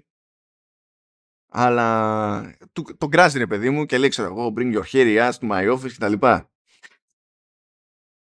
Και είναι, στέκονται όλοι Παναγία στην ομάδα. Έτσι. Έχουν σοκαριστεί το ότι οποιοδήποτε ταχώνει. Πρώτα απ' όλα η Ρεμπέκα ταχώνει έτσι σε οποιονδήποτε και επίσης ταχώνει στον Ρόι. Και ο Ρόι κάθεται, έχει μείνει άναυδος, ας πούμε, και αμήλυτο. Και πριν φύγει, γυρνάει ο, ο Ρόι και λέει Every single one of you knows my ass isn't hairy. And none of you spoke up. And I'll never forgive you. αυτό με το στυλ που το λέει ήταν πολύ μπροστά. Δηλαδή το, το έζησε αυτό, ήταν, mm. το λάτρεψε. Λοιπόν, awkward stuff σε αυτό το επεισόδιο. Ο Άιζακ παίρνει χαμπάρι ότι ο Κόλλιν είναι γκέι και αρχίζει και έχει μυστήρια συμπεριφορά, τον αποφεύγει, δεν ξέρει πώς να τον χειριστεί κτλ. Αυτό ζορίζει τον Κόλλιν, μιλάει στον Τρέντ, ο Τρέντ λέει κοίταξε να δεις, κάνει υπομονή διότι το καθένας θέλει, έχει τη διαδικασία του για να καταφέρει και θέλει το χρόνο του για να καταφέρει να διαχειριστεί ό,τι είναι τέλος πάντων αυτό που προσπαθεί να διαχειριστεί μες στο κεφάλι του ο Άιζακ. Ο Ρόι φορτώνεται ε, συνέντευξη τύπου. Δεν πατάει καν. Σκάει ο Μπίρντ. Ο Μπίρντ καταφέρει και, ε, καταφέρνει και στέλνει εκτός τόπου και χρόνου τη συνέντευξη τύπου. Αρχίζουν και, ε, δηλαδή είναι σε διαφωνία με τους δημοσιογράφους για ε, το ποιοι είναι καλοί μπασίστες, κιθαρίστες το παίρνει γαμπάρι η Ρεμπέκα γιατί είχε πει στον Ρόι να σκάσει. Ε, δεν. Τα πήρε κρανίο και εκείνη που τον κράζει. Και έχουμε τους, τους τριχωτούς, τους κόλλους κτλ. Τον κράζει όμως. Ε, έρχεται η ώρα για αγώνα, ο Άιζακ έχει αλλού το μυαλό του, δεν παίζει καλά. Ο Κόλιν έχει αλλού το μυαλό του, δεν παίζει καλά. Σε κάποια φάση ε, ακούει ο Άιζακ κοντά εκεί στις κερκίδες κάποιον, ε, κάποιον οπαδό να, να, φωνάζει, να αποκαλεί τον Κόλιν φαγ. Και τρελαίνεται. Τρελαίνεται ο Άιζακ, καβαλάει κερκίδες και μπουκετώνει τον, το, τέτοιο, το, τον οπαδό. Φυσικά παίρνει μια ωραία, ωραιότατη κόκκινη και έχουν μείνει όλοι κόκαλο. Σου λέει, από πού βγήκε αυτό έτσι ξαφνικά ρε παιδί μου, σαν φάση. Οπότε έχουν μείνει με μείον παίχτη. Είναι ημίχρονο και όλοι προσπαθούν να καταλάβουν τι διάολο έχει παιχτεί. Και από τον τρόπο τον οποίο ε, μιλάει ο Άιζακ τέλος πάντων, αρχίζει και σκέφτεται η υπόλοιπη ομάδα ότι για να το έχει πάρει, να το έχει πάρει έτσι κρανίο τέλος πάντων και από πού και ως πού να μας φωνάζουν fag, εγώ και τι αυτό και γιατί αλλιώς, αρχίζουν και υποθέτουν μερικοί ότι ο Άιζακ είναι γκέι. Το βλέπει αυτό ο Κόλλιν και σου λέει: Έχω πακέτο. Θα ξεφύγει η φάση τελείως. Και βγαίνει πλέον και ε, για να βοηθήσει και τον Άιζακ και για να ξεκολλήσει και ο ίδιος, λέει: Παιδιά, εγώ. Εντάξει. Και η φάση είναι. Ok. Okay. Κομπλέ. No worries. Το έχουμε. Οπότε ξελαφρώνουν όλοι. Και πλέον επειδή δεν έχει και ο Κόλλιν το, το βάρος αυτό μες στο κεφάλι του, βγαίνουν και με μείον παίκτη στον αγωνιστικό χώρο και καταφέρνει και παίρνει το ματσάκι ε, ο Ρίτσμοντ κυρίως χάρη στην απόδοση του Κόλλιν γιατί πλέον δεν είχε, δεν είχε βαρύδια. Και συνεχίζει η ομάδα, κάνει 8 σερί νίκες. Λοιπόν, σερί 8 νικών, ε, την επόμενη φορά που χρειάζεται ο Ρόι να σκάσει σε συνέντευξη τύπου, σκάσει σε συνέντευξη τύπου, δεν είχε μάκε μου, χέστηκε πάνω του με τη Ρεμπέκα. και στο κλείσιμο του επεισοδίου βλέπουμε Άιζακ και Κόλιν να κάνουν παρέα σπίτι και ο, και ο Άιζακ με αθώα ειλικρίνεια να, να κάνει ερωτήσεις στον Κόλιν που να, έχουν, να σχετίζονται με το, ξέρεις, την εμπειρία του να, του να είσαι γκέι. Και έχει εδώ μια ωραία στιχομυθία με την οποία κλείνει το επεισόδιο. Λέει ο Κόλιν Ρε παιδί μου, I love you boy. Τον βλέπει τον Isaac σφίγγεται, λέει you can't say it, can you; Και λέει ο Isaac, no, but you know I do. Θα, θα το πιάσουμε αυτό, θα το πιάσουμε όλα, όλο αυτό μετά. Γιατί νομίζω του, του αξίζει. Συνεχίζουμε στο 10ο επεισόδιο, μαθαίνουμε ότι έχει φτάσει στις 10 σερινίκες. Δεν ξέρω ποιο φάνηκε αστείο αυτό, αλλά τέλος πάντων. το πρόβλημα είναι βέβαια έτσι ότι όλο αυτό σημαίνει ότι σφίγγεται η West Ham και με αυτά και με αυτά απολύει και τον Nate. Δεν ξέρει τι να γίνει ο Nate. Πηγαίνει και μένει στους γονείς του και καταλήγει και τσακώνεται τέλος πάντων και με τον πατέρα του για τον τρόπο τον οποίο τον πίεζε όλη τη ζωή να γίνει και καλύτερος, να γίνει και καλύτερος και ποτέ δεν ήταν ευχαριστημένος και πάντα ήταν ένα τίποτα κτλ. Και, και εκεί το ανοίγεται και ο πατέρας του και λέει ότι λέει συγγνώμη δεν ήξερα ότι είχε αυτή την επίπτωση σε σένα. Εγώ απλά ήθελα ότι καλύτερο και δεν ήξερα να το χειριστώ αυτό σωστά και τα λοιπά. Αλλά για μένα λέει δεν για μένα είσαι έτσι κι αλλιώς exceptional και πάει λέγοντας και παίζει και ένα προσωπικό breakthrough το οποίο προσωπικό breakthrough επίσης είναι ένα πράγμα το οποίο δεν έχει στηθεί από πουθενά έτσι δηλαδή το μόνο που έχουμε δει στις προηγούμενες δύο ε, σεζόν είναι ότι ο πατέρας του είναι στραβόξυλο και ξυνίζει όταν γίνεται κράτηση στο, σε λάθος τραπέζι στο, στο ελληνικό εστιατόριο. Αλλά, ok. Okay. Και αυτό γενικά θα μας απασχολήσει η πορεία του Nate σε αυτή τη σεζόν, πιστεύω. But anyway. Ναι. Καλά πιστεύεις. Καλά πιστεύεις. Ωραία. Σούπερ. Σούπερ. πάνω σε αυτή τη φάση τρώει ένα σήμα ο Nate και πηγαίνει στα κρυφά στα αποδητήρια του Richmond ε, και τακτοποιεί τα πράγματα. Στην ουσία κάνει τη δουλειά του Will και του αφήνει και ένα σημείωμα και του ζητά συγγνώμη για το πώς του είχε φερθεί στο παρελθόν. Ε, παίζει ανάπαυλα εντωμεταξύ από ε, την κανονική αγωνιστική περίοδο. Είναι ώρα να φύγουν παίκτες να πάνε στην εθνική. Στις, εθνικές τους φεύγουν διάφοροι. Ο, ο Ντάνι Ρόχας, ο Βαντάμ, ο Κάμπερμπατς και ο, και ο Κόλιν. Γιατί ο Κόλιν είναι ο άλλος ξενώνει από τη ζωή του ο, ο Σάμο Μπισάνια γιατί δεν κλείθηκε στην Εθνική Νιγηρίας και αυτό εξηγείται αρκετά γρήγορα διότι επανέρχεται σε αυτό το επεισόδιο ο Ακούφου που προσπαθεί να στήσει Super League. Τώρα για όποιον δεν έχει ακουστά, Super League είναι σαν concept τέλος πάντων που έχει γίνει πολλαπλές φορές απόπειρα να στηθεί και πιστεύω ευτυχώς για όλους έχει φάει άκυρο. Είναι το, είναι το concept ότι έχουμε ένα πρωτάθλημα που είναι πρωτάθλημα πρωτάθλημα. Δεν είναι σαν το Champions League, είναι πρωτάθλημα με αγωνιστικές κτλ. Mm. Αλλά έχουμε μόνο μεγάλες ομάδες με πολλά λεφτά μέσα.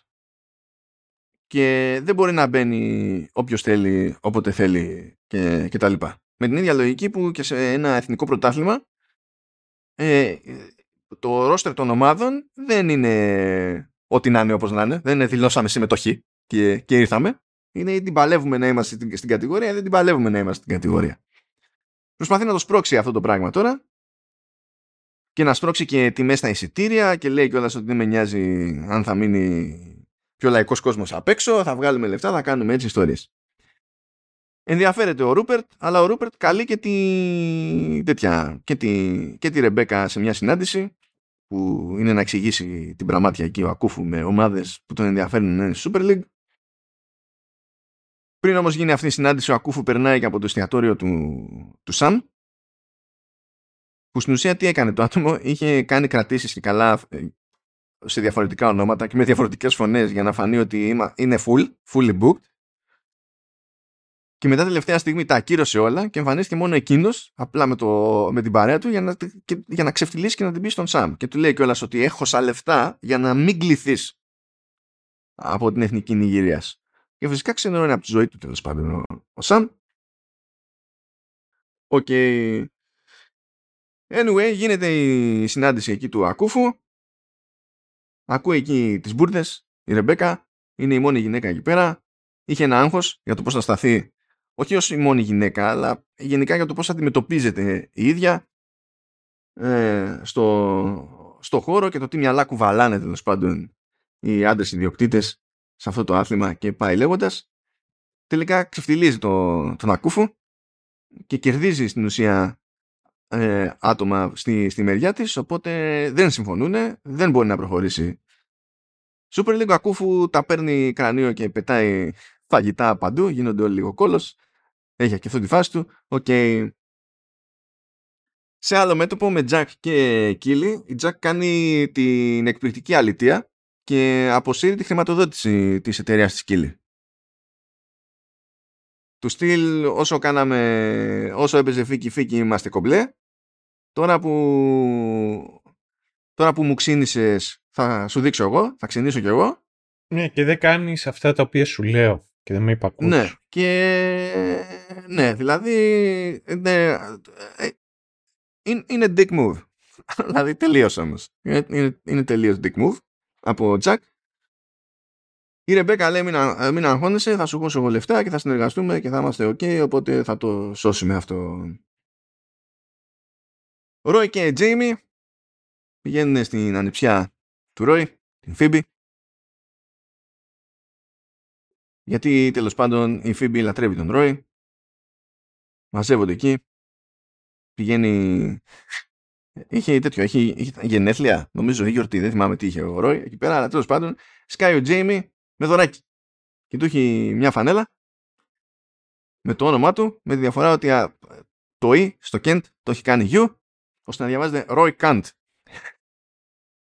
και ο Roy είναι ο Roy, οπότε το εκτίμησε. Εντάξει αυτό πάλι έτσι για το πώς έρχονται λίγο πιο κοντά με τα πολλά ρε παιδί μου ε, με διάφορα στάδια ο Τζέιμι με τον Ρόι Τέλος πάντων, τα φέρνει τα πράγματα έτσι η φάση. Χρειάζεται ο Ρόι να αφήσει την Φίμπη στο σχολείο. Ε, βλέπουμε πάλι τη, τη δασκάλα εκεί που την έπεσε στην περασμένη σεζόν. Του την πέφτει και σε αυτή τη σεζόν. Και τότε κάνει ένα κλικ ο Ρόι τέλος πάντων και συνειδητοποιεί ότι κακώς έκοψε με τη, με την Κίλη και ότι πρέπει να προσπαθήσει να το ισιώσει αυτό το πράγμα. Πηγαίνει της ε, αποκαλύπτεται, λέει τέλος πάντων ότι ε, την αγαπά ακόμη και η, η Κίλη λέει thank you. Μόλις τ' άκουσα αυτό λέω Ω, η λαβωματιά η μεγάλη. Πακέτο. Που λες τέλος πάντων στην τελική ροή εσύ την έκοψες, έτσι. Οπότε ποικιλοτρόπως καλά να πάθεις. But still, πω. έτσι. Η Ρεμπέκα με τη σειρά της λέει στον Τέντ, λέει κοίταξε να δεις, εδώ που έχουμε φτάσει, κοίταξε θέλω να προχωρήσεις και θέλω να κερδίσεις και δεν θε, το θέλω πια λέει για την πάρτη μου, το ζήτημά μου δεν είναι να την πω λέει στον Ρούπερτ. Ε, δεν με νοιάζει πλέον ο Ρούπερτ, με νοιάζει λέει ομάδα. Πλέον με νοιάζει η ομάδα. Οπότε pretty please. Και πάμε για την τελική ευθεία, στην οποία τελική ευθεία, 11ο επεισόδιο, σημαίνει ότι σκάει από το πουθενά η μάνα του Ted. Η οποία είναι καλή το ποιό. Δεν το πω σαν Cold Fort στην κυριολεξία. Ναι, ναι. Αρχίζει και τα πηγαίνει καλά με όλους, αλλά μαγκώνεται ο, ο, Ted. ο Ted. Ο Ted πραγματικά χάνει το χιούμορ του, δεν μπορεί να λειτουργήσει με τη μάνα του μπροστά. Ε, είναι πάντα στα πρόθυρα της κρίσης πανικού. Τέλος πάντων, ολόκληρη ιστορία εδώ ε, είναι για build-up, θα φτάσουμε κάπου συγκεκριμένα. Ε, στο μεταξύ, οι παίκτες, χωρίς να έχουν ειδοποιήσει τον TED, πηγαίνουν στο, στο ΕΤΕΙ στο Vavens και βρίσκουν τον Nate που πλέον δουλεύει εκεί πέρα, ο σερβιτόρος. Και μάλιστα έχει και διάφορες ιδέες που ωφελούν την, την επιχείρηση σε χρόνο μηδέν. Του λένε τέλος πάντων, λέει: Κοίταξε να δεις, μαζευτήκαμε εδώ οι παίκτες και οι λοιποί και είπαμε ότι θέλουμε να γυρίσεις πίσω.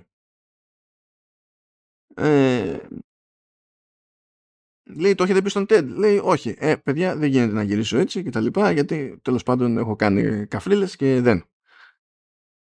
Βγαίνουν οι παίκτες, το λένε τέλος πάντων στο προπονητικό team. Ο Ρόι, ο Vol People, λέει: Δεν με ενδιαφέρει. Σκάνει ό,τι θέλει. Ο TED λέει: Εντάξει, κομπλέ. Ο Μπίρντ όμως τσιτώνει. Τσιτώνει. Τσιτώνει πολύ όμως. Λέει, ξέρω εγώ ότι αν επιτρέψεις αυτόν τον Ιούδα να επιστρέψει, θα το κάψω όλο το πράγμα εδώ πέρα. Και τέτοια. Ok, okay, τέλος πάντων δεν το περιμέναμε αυτό από τον Μπίρντ, το συνέβη. Ε, οπότε έχουμε ένα σκάλωμα από τη μεριά της ομάδας και έχουμε ένα σκάλωμα και από την πλευρά του Νέιτ η Jade βάζει χέρι για να απολυθεί ο Nate από το εστιατόριο για να τον αναγκάσει να κάνει κάτι. Ετοιμάζει ένα 60 σέλιδο απολογητικό γράμμα. Λέω καλά εντάξει, ok. Okay. Ο Ted από τη μεριά του τα βάζει και τα συζητάει λίγο με τον Beard και ο Beard μετά κάνει πίσω και πηγαίνει μόνος του και συναντά τον Nate και του λέει τέλος πάντων ότι στην ουσία θα σου δώσω ευκαιρία διότι και εγώ λέει ήμουν σκατά, τα είχα κάνει μαντάρα. Ήμασταν κώλος και βρακί, λέει, με τον Νέιτ. Μετά όμως εγώ ξώκειλα, έκανα και φυλακή και μετά με τον Τέντ, συγγνώμη. Ναι. Λά, ε, λάθος κώλος σε λάθος βρακί. Ok. Okay. Δέχομαι. ε, και μετά μου, ε, ενώ ήμουνα χάλια και πήγα και στην ουσία και τον έκλεψα κιόλας, λέει. Ε, εκείνος μου έδωσε ευκαιρία και γι' αυτό είμαι εγώ εδώ τώρα. Οπότε, you know what, let's do it, ξέρω εγώ. Κάπως έτσι. Ταυτόχρονα τραβάει τα ψυχολογικά του και ο Τζέιμι, διότι είναι σε μια φάση που γενικά είναι εξεντισμένο σε όλη, τη, σε όλη τη σεζόν αυτή. Και προσέξτε τώρα το theme. Ήρθε η μάνα του Τέντ. Έτσι, ήρθε η μάνα του Τέντ. Είμαστε ίσα ίσα ένα επεισόδιο μετά από εκεί που είχε πρόοδο με dad issues ο Nate. Τώρα έχουμε τον Jamie και επειδή ε, τέλος πάντων ε, έχει θέματα με τον πατέρα του εκείνος. Και ταυτόχρονα θεωρεί ότι έκανε δηλαδή εκείνος ο κύκλος έκλεισε αλλά πριν αγωνιζόταν παθιασμένα επειδή ήθελε να μπει στη, στο μάτι του πατέρα του ας πούμε. Και τώρα δεν υπάρχει αυτός κίνητρο δεν ξέρει τι να γίνει. Και του φτιάχνει το κέφι η μαμά. Πηγαίνει στη μαμά. Υπάρχει ένα ένα theme γενικά στην όλη υπόθεση. Και ήταν πολύ έτσι χάλιο Τζέιμι, τόσο που είχαν ανησυχήσει και Ρόι και Κίλι, προσπάθησαν και οι δύο ξεχωρά να τον βοηθήσουν, τα κάνανε χειρότερα, τον είδανε μετά να φεύγει μέσα στη νύχτα από το ξενοδοχείο, σου λέει αυτός θα κάνει καμιά τρέλα πήγε, και τον είδανε να πηγαίνει στη μάνα του. Παίζουν λοιπόν αγώνα με Manchester City. Σοκάρουμε διότι έγινε κονέ να ε, είναι όντως στην on camera ο Πέπε Γκουαρδιόλα. Ναι, ισχύει. No. Wait, what? No, εντάξει, ok. Okay. Uh, είναι ο Τζέιμι, αρχίζει και δίνει πόνο σκοράρει. Μετά συνεχίζει να δίνει πόνο ο Τζέιμι, σώζει ε, γκολ που θα έτρωγε η ομάδα, αλλά με κουλή κίνηση και καταλήγει και τραυματίζεται. Τον παίρνουν έξω, δεν τον κάνουν αλλαγή όμως. Δεν τον κάνουν αλλαγή. Γιατί θέλει να συνεχίσει να προσπαθεί να παίζει, θέλει και ο, και ο Ted να δει αν έχει το περιθώριο να συνεχίσει να, να παίξει αυτό το, το match. Εν τω μεταξύ, ο Van Damme σώζει, δηλαδή ο Van Damme αυτό που παρέλειψα είναι ότι στι εθνικές τέλος πάντων ήρθε αντιμέτωπος με τον Ντάνι Ρόχας. Λυπάμαι που το παρέλειψα. Ε, και ο Ντάνι Ρόχας την είχε δει ναι. ότι τώρα είμαστε εχθροί, δεν έχει μάκε μου. Και του ρίξε μια παλιά στη μούρη που του έσπασε μύτη και τέτοια και πλέον σκάει και εκείνος με μάσκα. Ποιος μας θυμίζει; και είναι, αλλά είναι φάση ο Βαντάμ και δίνει πόνο, παιδιά. Δηλαδή είναι. Τα σώζει όλα, ρε. Δηλαδή τα, τα, τα σώζει όλα. Στο μεταξύ, στο, στο νεκρο... Ε, ενώ τρέχει το παιχνίδι, ο Τέντ τα λέει με τον Τζέιμι για, το, για τον πατέρα του και το ότι παίζει πρόβλημα με κίνητρο και ιστορία και τον ρωτάω ο Τέντ, λέει αν ήταν ο πατέρας σου εδώ που δεν είναι εδώ στην Κερκίδα γιατί όσο παδός της, της City τι θα του έλεγες; Θα του έλεγε λέει thank you and fuck you και του λέει ο Τέντ ότι πρέπει λέει, να το συγχωρήσεις για καλό δικό σου. Στην τελική κάνουν κάπως κλικ τα πράγματα μέσα στο κεφάλι του Τζέιμι, ξαναμπαίνει στον αγωνιστικό χώρο, συνεχίζει, δίνει πόνο, με τα πολλά κερδίζει. Γίνεται τελευταία στιγμή αλλαγή για να μην χειροτερεύσει το πράγμα, αλλά κερδίζει. Και στην ουσία είμαστε σε φάση που είναι μια αγωνιστική, ώστε με συνδυαστικό αποτέλεσμα δύο αγώνων ε, να προκύψει ποιος θα πάρει το πρωτάθλημα. Είναι όλο στην τζίτα δηλαδή, σαν φάση. Και βλέπουμε τον Τέντ να γυρίζει σπίτι του και εμπνεόμενο από την προσέγγιση του Τζέιμι να ξεκινάει ένα session με τη μάνα που είναι thank you, fuck you. Thank you για το τάδε, fuck you for the other. Ε, και, και πηγαίνει έτσι μπρος πίσω. Σοκάρεται η μάνα.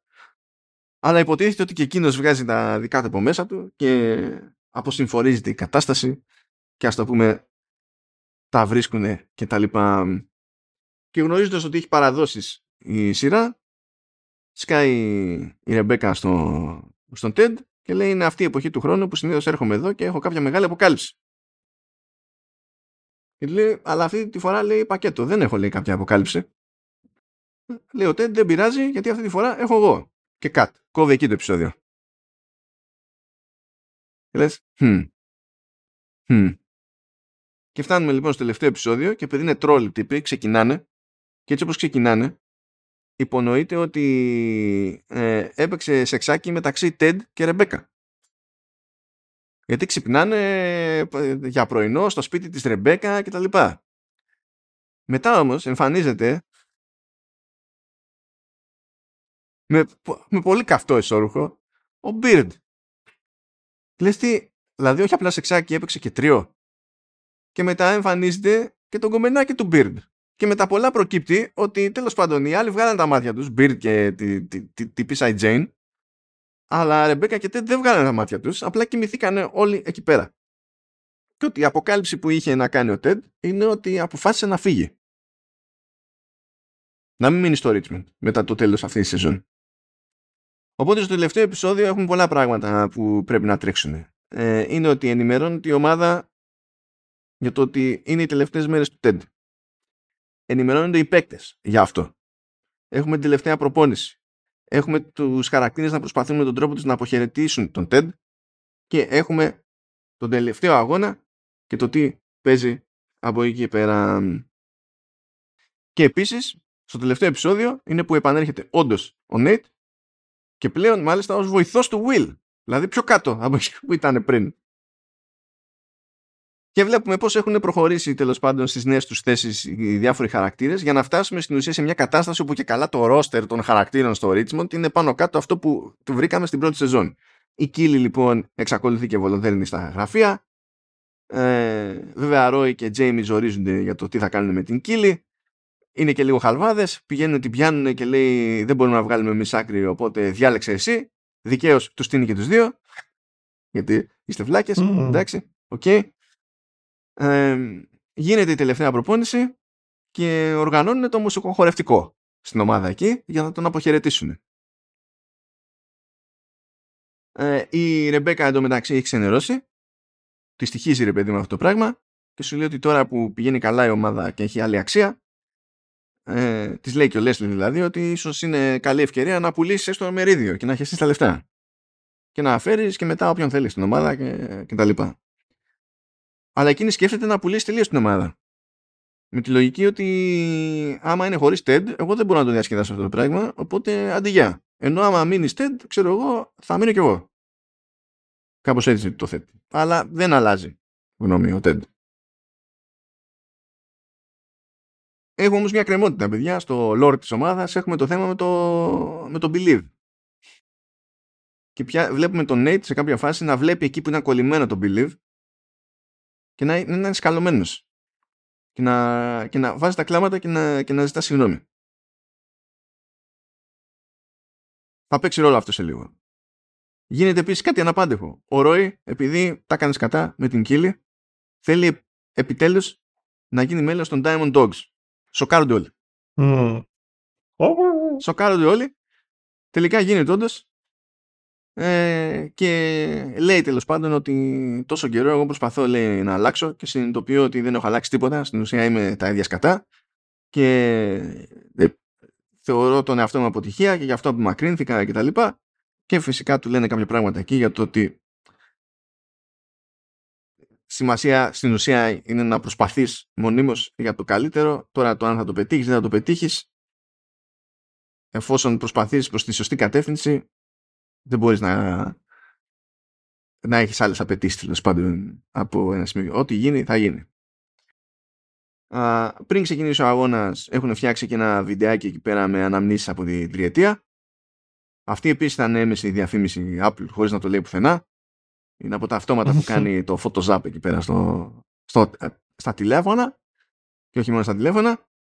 Ε, τον πίνουν όλοι, αρχίζουν και κλαίνε και βγαίνουν, βγαίνουν στον αγωνιστικό χώρο. Είναι δίπλα-δίπλα εντεκάδες και κάνουν τα κοντινά πλάνα, τα τηλεοπτικά, ξέρω εγώ, και είναι όλοι στα κλάματα.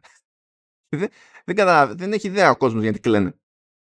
Ξεκινάει στραβά το μάτς, τρώνε δύο γκολ, σκάνε στο ημίχρονο. Ο Τέντ λέει: Παιδιά, τι να σας πω εγώ τώρα. Ό,τι ήταν να μάθουμε το έχουμε μάθει. Λέω εγώ να σας ευχαριστήσω θέλω. Δεν έχω κάτι άλλο να μοιραστώ. Αλλά πάει και εκείνος να δείξει προς το believe το οποίο δεν υπάρχει πια. Και επανερχόμαστε σε αυτή τη φάση. Και τότε προκύπτει ότι το κομματιασμένο το σήμα εκείνο έχει επιβιώσει και στην ουσία έχει κρατήσει πάνω του ένα κομμάτι για γούρι ο κάθε παίκτης. Και το βάζουν στη μέση και το κολλάνε εκεί πέρα, εμψυχώνονται, βγαίνουν στον αγωνιστικό χώρο και κερδίζουν τη West Ham 3-2. Και σου λέει, το έχουμε. Αυτό είναι ένα τρελό comeback, τελείως underdog story δηλαδή σε αυτή τη φάση. Δηλαδή μπαίνουμε μέσα δύο γκολ και πηγαίνουμε και χώνουμε τρία. Η φάση είναι, είναι super. Δεν, δεν τους κάθεται τελικά το πρωτάθλημα, διότι δεν ήταν ευνοϊκό το αποτέλεσμα στην άλλη μπάντα. OK, okay. βέβαια δεν κρατάει κανένα κακία, γιατί τύποι το, το πήρανε το match. Εντάξει. Έρχεται η ώρα να σηκωθεί και να φύγει ο Τέντ. Έχουμε ένα δακρύβρεχτο αντίο εκεί από τη Ρεμπέκα στο, στο αεροδρόμιο. Εδώ πέρα παίζει ένα περίεργο ότι δείχνονται οι εξελίξεις μετά, ε, ε, δείχνει, προβάλλεται η φυγή του TED και εξελίξεις που γίνονται ξεκάθαρα μετά τη φυγή του TED αλλά είναι μονταρισμένα σαν να συμβαίνουν παράλληλα. Ενώ δεν συμβαίνουν παράλληλα έχει αυτό το περίεργο. Δηλαδή, μία που βλέπουμε τον Τέντ και φεύγει και μία που μαθαίνουμε ότι η Ρεμπέκα πούλησε το 49% του συλλόγου στους οπαδούς. Την είδε, την, την είδε κατά 49% Μπαρτσελώνα. Αυτό που πούμε κάπως έτσι. Ε, ε, επίσης βλέπουμε ότι ενώ είναι ο Μπίρτ να φύγει μαζί με τον Τέντ λυγίζει και αφήνει τον Τέντ θέλει να μείνει Λονδίνο για την, για την Jane. Ε, ενώ ο Ted πετάει στο αεροπλάνο, για κάποιο λόγο έχουμε κάτι σε πλάνο όπου ο Μπίρτ παντρεύεται την Jane στο, στο Λονδίνο. Εκεί γίνεται μια φοβερή αποκάλυψη ότι στο γάμο έχει πάει με δύο κομμενάκια ο Ντάνι Ρόχας. Όχι, τον έχει δείξει και σε ένα βίντεο που ξυπνάει εκεί με δύο Α, έχεις δίκιο, το είχα ξεχάσει αυτό. Συγγνώμη. Σε ένα νεφιάλι. Το παίρνω πίσω. Το παίρνω πίσω. Ο Ρο είναι ο νέος προπονητής. Και έχει δίπλα του φυσικά και τον Μπίρτ γιατί έχει, έχει μείνει. Ο Τέντ επιστρέφει στο Κάνσας και στην ουσία κοουτσάρει ε, παιδική ποδοσφαιρική ομάδα γιατί είναι εκεί ο Χένρι. Ο Σαμ καταφέρνει να κληθεί στην Ιγυρία και παίζει. Και αυτό που μένει τελείως, τελείως όμως ξεκρέμαστο είναι η φάση με την Κίλι, τον Τζέιμι και τον Ρόι και τα λοιπά. Και κάπως έτσι κλείνει η φάση. Ο Νέιθαν. Τον Νέιθ, ναι, τον Ρόι, τον Ρόι. Παιδιά, είπαμε, δύσκολη. Η φάση είναι δύσκολη. Η φάση είναι δύσκολη.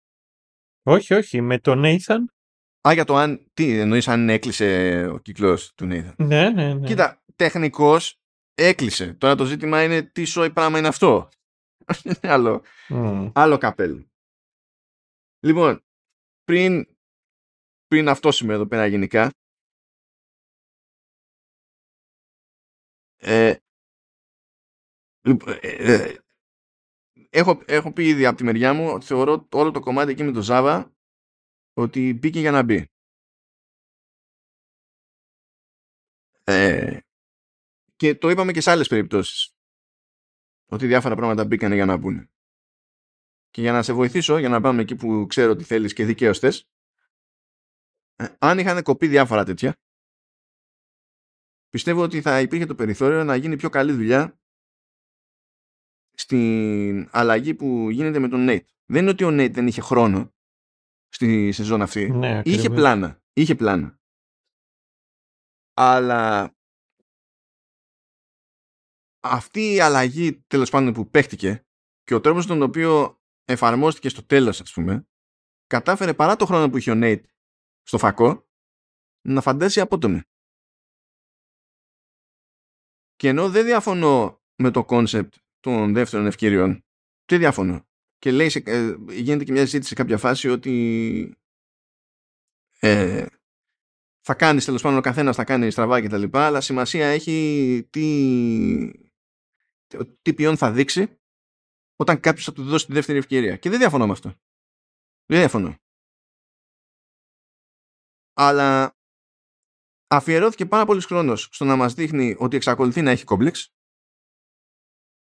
Ήτανε μούρης παντού, αλλά Παναγία μπροστά στο Ρούπερτ και κόκαλο μπροστά στη Jade, η οποία είναι Πολωνή, θέλω να πω, τουλάχιστον σαν χαρακτήρας. Just saying. Ε, και ξαφνικά τα λέει μία στον πατέρα του και ξεκολλάει ας πούμε και ξαφνικά γυρίζει πίσω στην ομάδα χωρίς να δούμε ούτε καν μια συζήτηση για το πώς έχει νόημα να ξαναενσωματωθεί στην ομάδα. Όχι για το αν έχει νόημα, ωραία το δεχτήκαμε, ξέρω εγώ, ότι εντάξει, αλλά πώς να το φέρουμε στην ομάδα ώστε να, να, να, να λειτουργεί. Δηλαδή, τον φέρουμε τι είναι, δηλαδή, τι show statement είναι τον φέραμε ως βοηθό του Will. Δηλαδή, αυτό είναι κάποιο είδους ε, ε, ε, τιμωρία του στυλ ότι έλα δεν κρατάμε κακία, αλλά θα είσαι πιο κάτω από πριν, ενώ έχεις δείξει κιόλας ότι δεν είσαι άνιωθος από προπονητική. Δηλαδή, δεν... νομίζω ότι εδώ πέρα είχε καημό με την μπάρ του το Ted Lasso και χάθηκε. Ναι, ναι, ναι. Όχι, εγώ σε αυτό το οποίο λες συμφωνώ. Και συν της άλλης αυτό το οποίο θέλω να πω για το... Ξέρεις, είναι και το κρίμα με τον Nate. Είναι το ότι η στροφή του ως κακός ήταν ωραία στημένη. Α, ναι, ναι. Δηλαδή το πώς, το πώς μπορεί να παρεξηγήσει κάποια πράγματα, το πώς, ξέρεις, τον, επλή, τον ε, πλήγωσε το άδικο ή παρεμήνευσε το οτιδήποτε. Ε, μ,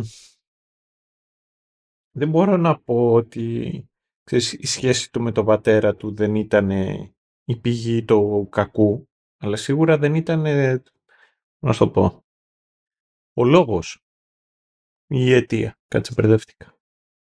Ε, κολλάνε και τα δύο. Μην αγχώνεσαι. Ναι, ναι, δηλαδή ο... Τι δεν είναι, πώς να σου το πω. Είναι, είναι κλασικό φαινόμενο. Είναι πολύ κλασικό φαινόμενο. Εγώ το βλέπω από πολλούς ανθρώπους, το βλέπω, το παρατηρώ και το παρατήρησα το τελευταίο διάστημα.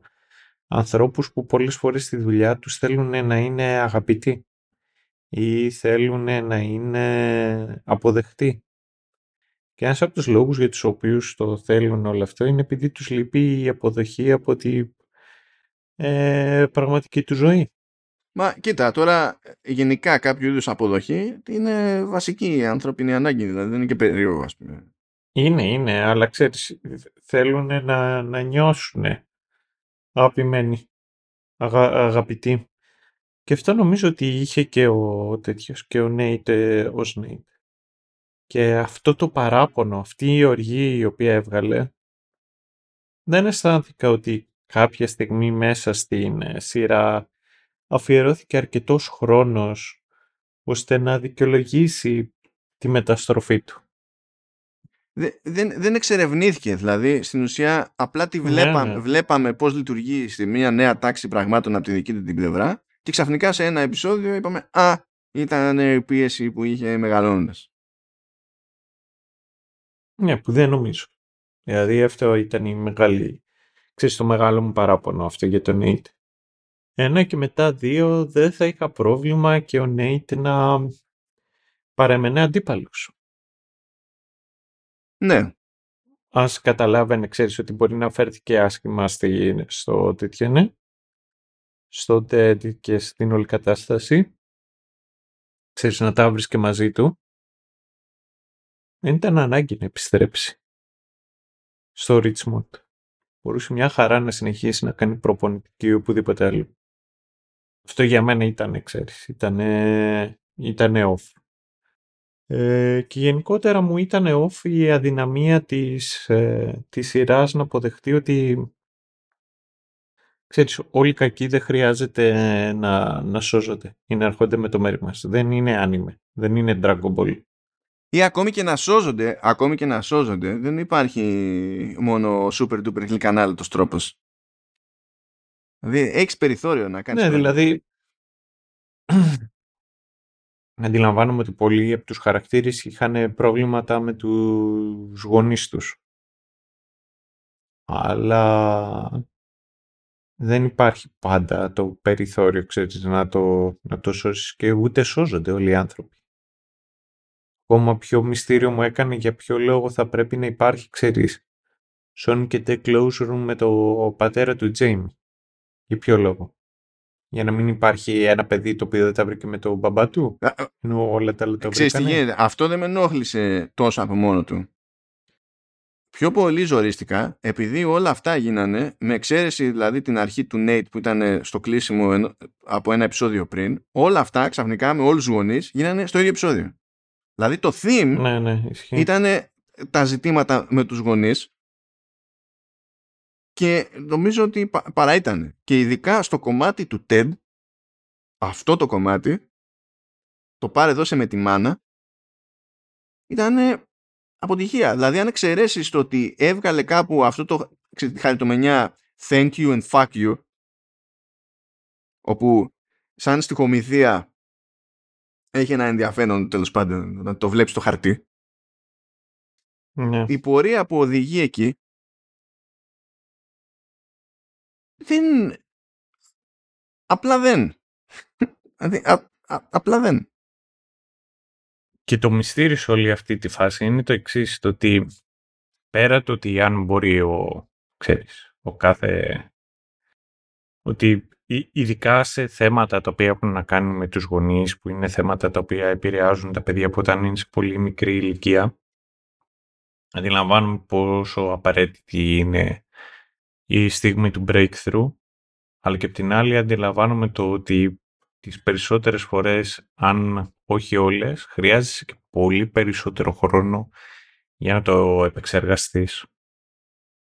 Και σε μία περίπτωση όπου στο συγκεκριμένο επεισόδιο είχαμε πολλαπλά αποκρούσματα, αλλά πολλαπλές περιπτώσεις, ε, ξέρεις, με παιδιά τα οποία έχουν αυτό το breakthrough με τους γονείς τους.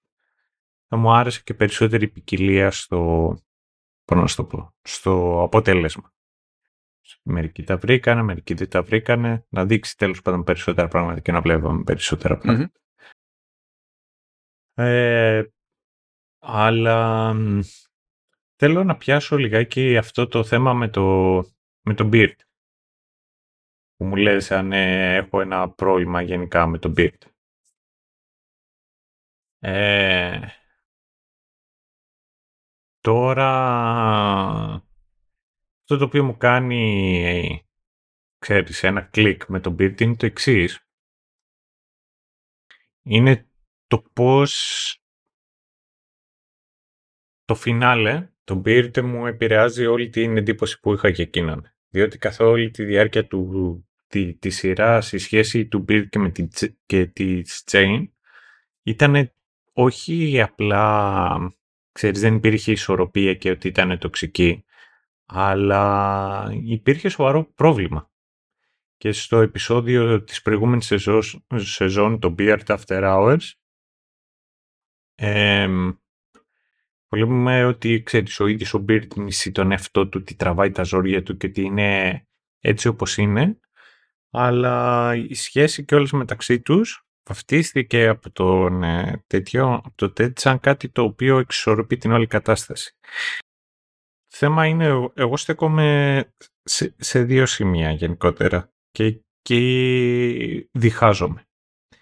Το πρώτο έχει να κάνει το ότι δεν είναι υγιές εκεί που βρίσκεται ο Beard και ότι αν τα φύλλα ήταν εντεστραμμένα θα ήταν πολύ πιο τρομακτικό. Το ότι του σκίζει το διαβατήριο πριν φύγει είναι μια κίνηση που τη κάνουν αρκετά άντρες οι οποίοι θέλουν ουσιαστικά να κρατήσουν παγιδευμένες τις γυναίκες. Καλά, κοίτα, δεν κρύβεις όλη τη, τη σειρά ότι η Τζέιν είναι περίπτωση psycho. Δηλαδή το περίεργο δεν είναι ότι η Τζέιν είναι σάικο, απλά λες ότι το, το, το, περίεργο είναι ότι αυτό αντιμετωπίζεται έστω και περιφερειακά ως χαριτωμένο. Ναι. Ναι. Οπότε, ξέρεις, μεταξύ του σχέση πολλές φορές, ξέρεις, είναι από τη μία, πώς να σου πω, αστεία, πάθος και μπορείς να την πεις και σε ένα σημείο ρομαντική, ο τρόπος, ξέρεις, που δύο άνθρωποι οι οποίοι δεν είναι συμβατικά φυσιολογικοί, τουλάχιστον είναι συμβατοί μεταξύ τους. Απ' την άλλη, ξέρεις, βλέπεις και όλες ότι η όλη κατάσταση δεν είναι υγιές και ότι είναι μια τραυματική εμπειρία αρκετές φορές.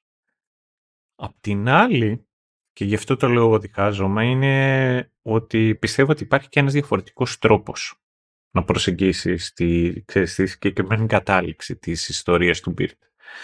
Και αυτό έχει να κάνει ότι ο Μπίρτ ήταν, πώς να το πω, τελείως χαμένος. Εκεί όταν έκανε Grand Theft Auto και καλά η φρατζόλα με τη μεθ, εμένα με, με έλειωσε. Εκτό, εκεί. Το, ε, και το πώς ήταν σε όλη τους τη ζωή.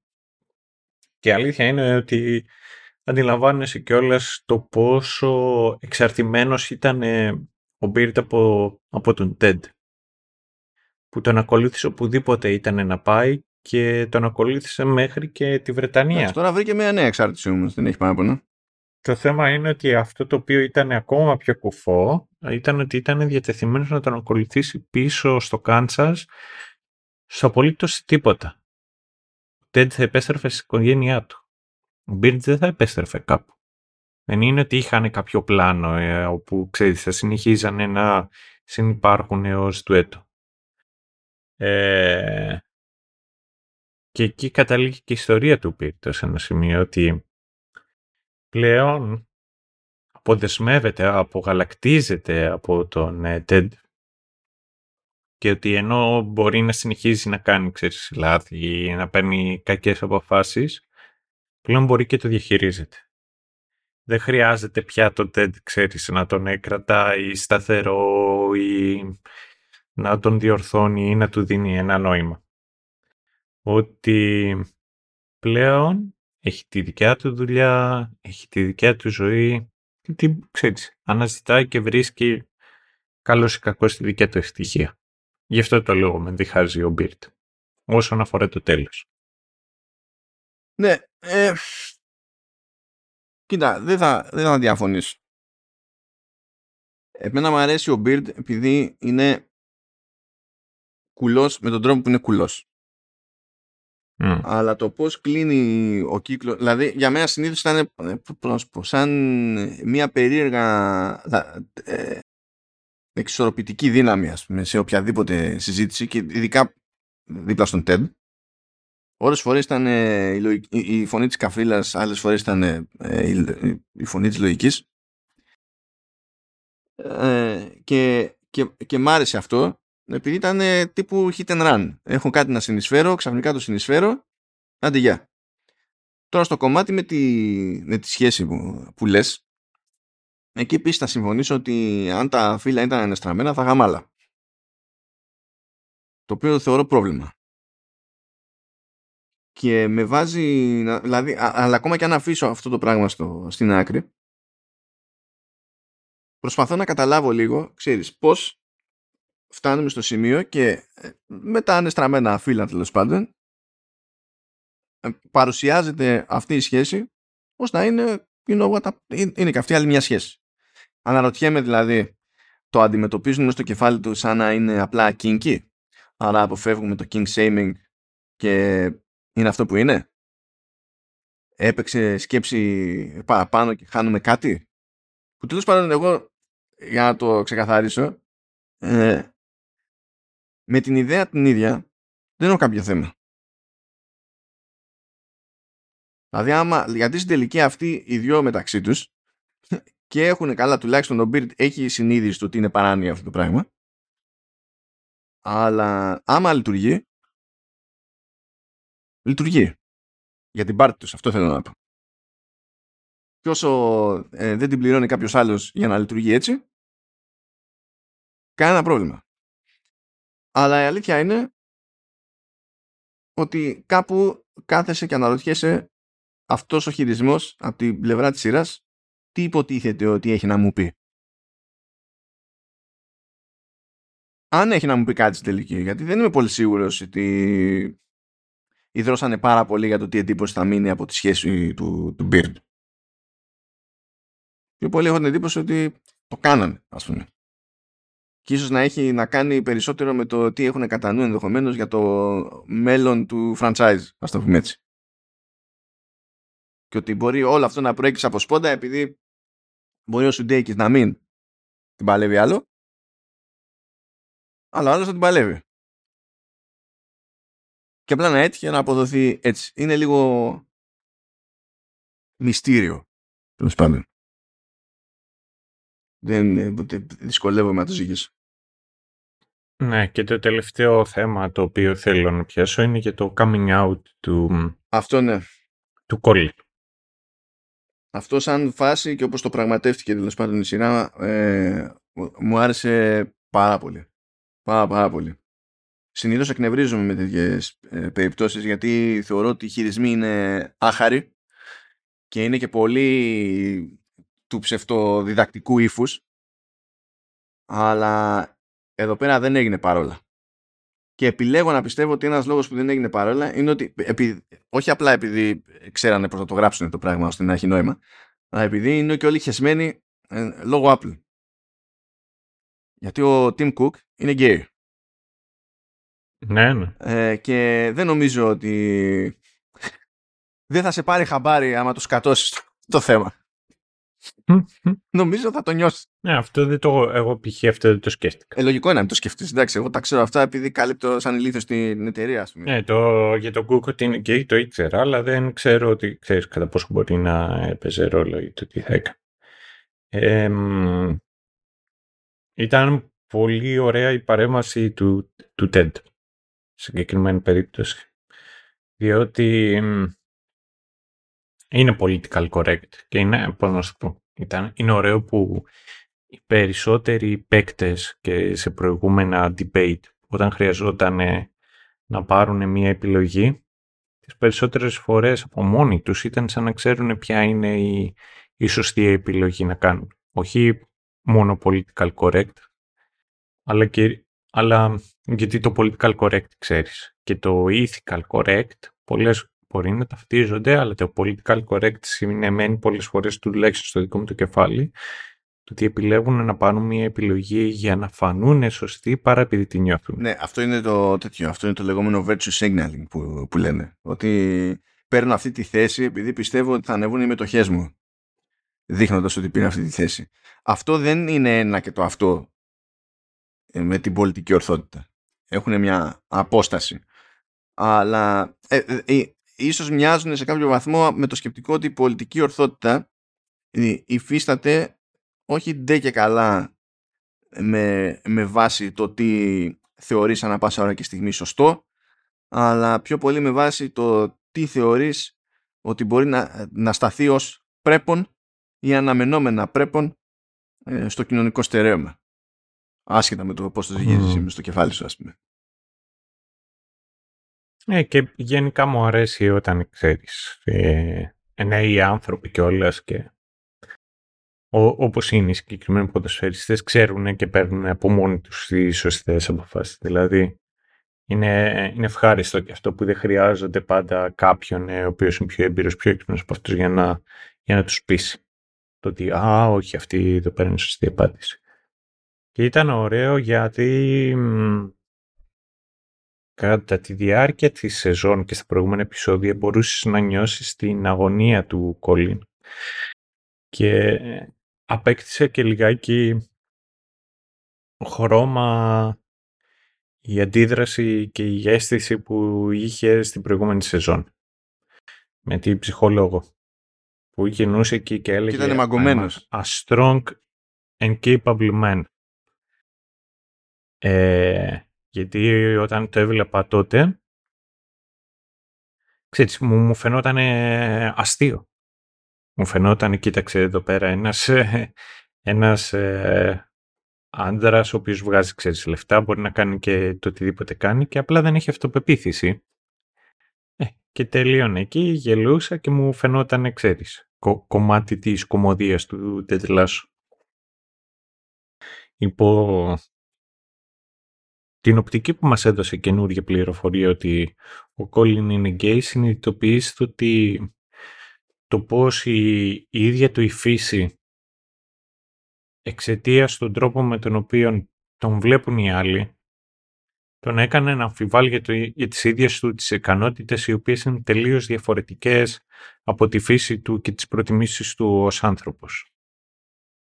Το οποιαδήποτε σεξουαλικότητα έχεις με το πώς αποδίδεις σε ένα άθλημα είναι δύο πράγματα τα οποία είναι τελείως διαφορετικά αυτό το οποίο σε επηρεάζει είναι η ψυχολογία. Και η ιδέα τέλος πάντων ότι το άθλημα στο οποίο είσαι και ο αθλητισμός γενικότερα τέλος πάντων υποτίθεται ότι πηγαίνει με ένα ε, θεωρητικό βαθμό από μάτσο και τι σημαίνει αυτό και τέτοια ας πούμε. Και με τις γυναίκες. Οπότε ήταν αρκετά ευχάριστο το ότι τον πώς να αποδεχτήκαν οι παίκτες και ότι ήταν ok και χαρούμενοι και απλά, πώς να σου πω, δεν κάνανε ολόκληρη κουβέντα πάνω σε αυτό. Και αν σταματούσε εκεί, θα με ενοχλούσε. Εμένα προσωπικά. Mm. Όπως και άμα πήγαινες στο σημείο, ξέρεις, να το, να το διαφημίσουν. Υπάρχουν, ξέρεις, στιγμές που παίρνουν ένα official stand. Ε, stands εννοείς. Stand είναι λίγο δύσκολο. Stands, ναι ε, πεινασμένος, ξέρεις, άμα είσαι σφυρί, τα βλέπεις όλα στα ναι. χαρτιά. λοιπόν, οπότε, όπως κάναμε π.χ. με την Dubai Air, που βγήκαν όλοι και κάνανε μία από κοινού δήλωση ένα, σε ενάντια, ξέρεις, σε μιας καταστασης σε όλο τον κόσμο. Θα μπορούσε να είχε γίνει και αυτό να πούνε, ξέρω εγώ, ότι εμείς δεν θέλουμε να παίξουμε άλλο ή οποιοδήποτε βρίζει να, να το πιάσουν με έναν τέτοιο τρόπο. Όμως ήταν ο τρόπος με τον οποίο, ξέρεις, κάνανε αυτό το σχόλιο, το ότι it is a big deal, όπως το θέτει ο TED. Ότι ξέρεις, δεν αρκεί να είσαι απλά ok. Σημασία είναι να, να είσαι και παρόν. Και αυτό είναι ένα σχόλιο το οποίο του έδωσε την προσοχή την οποία χρειαζόταν ενώ ταυτόχρονα δεν το έκανε περισσότερο, πιο μεγαλύτερη ο Τζέρτζελο από ό,τι χρειαζόταν. Ήταν κάτι το διαφορετικό και πιο οργανικό πιστεύω εγώ. Έχω μια διαφωνία εδώ πέρα. Ε, ε, περίμενε. Το άλλο το οποίο εγώ έχω να πω είναι ότι θυμήθηκα και το coming out του Kevin Spacey. το οποίο είναι και αυτό ένα approach το οποίο μπορείς να πάρει κάποιος.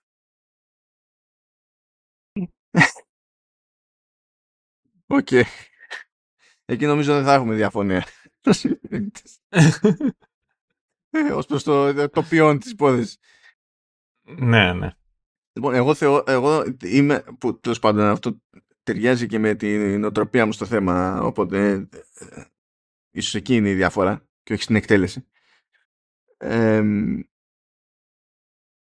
δεν διαφωνώ με αυτό που λέει εκείνη την ώρα ο Τέντ,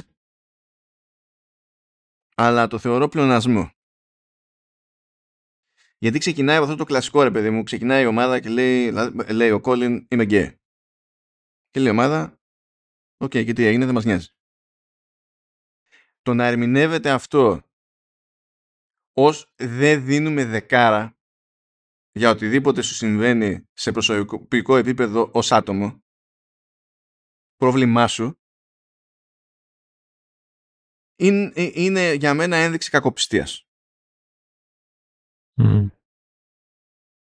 Και γιατί το λέω αυτό; Άμα πιάσω εγώ ένα γκρουπ ατόμων και πω, παιδιά, κοιτάξτε να δείτε. Εγώ είμαι straight.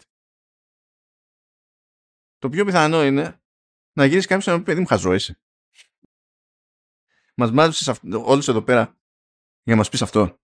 Τώρα θα πει κάποιος τι συγκρίνεις το να είσαι gay δεν έχετε με την ίδια κοινωνική πίεση όπως το να είσαι straight που στην ουσία δεν έχετε με πίεση κτλ.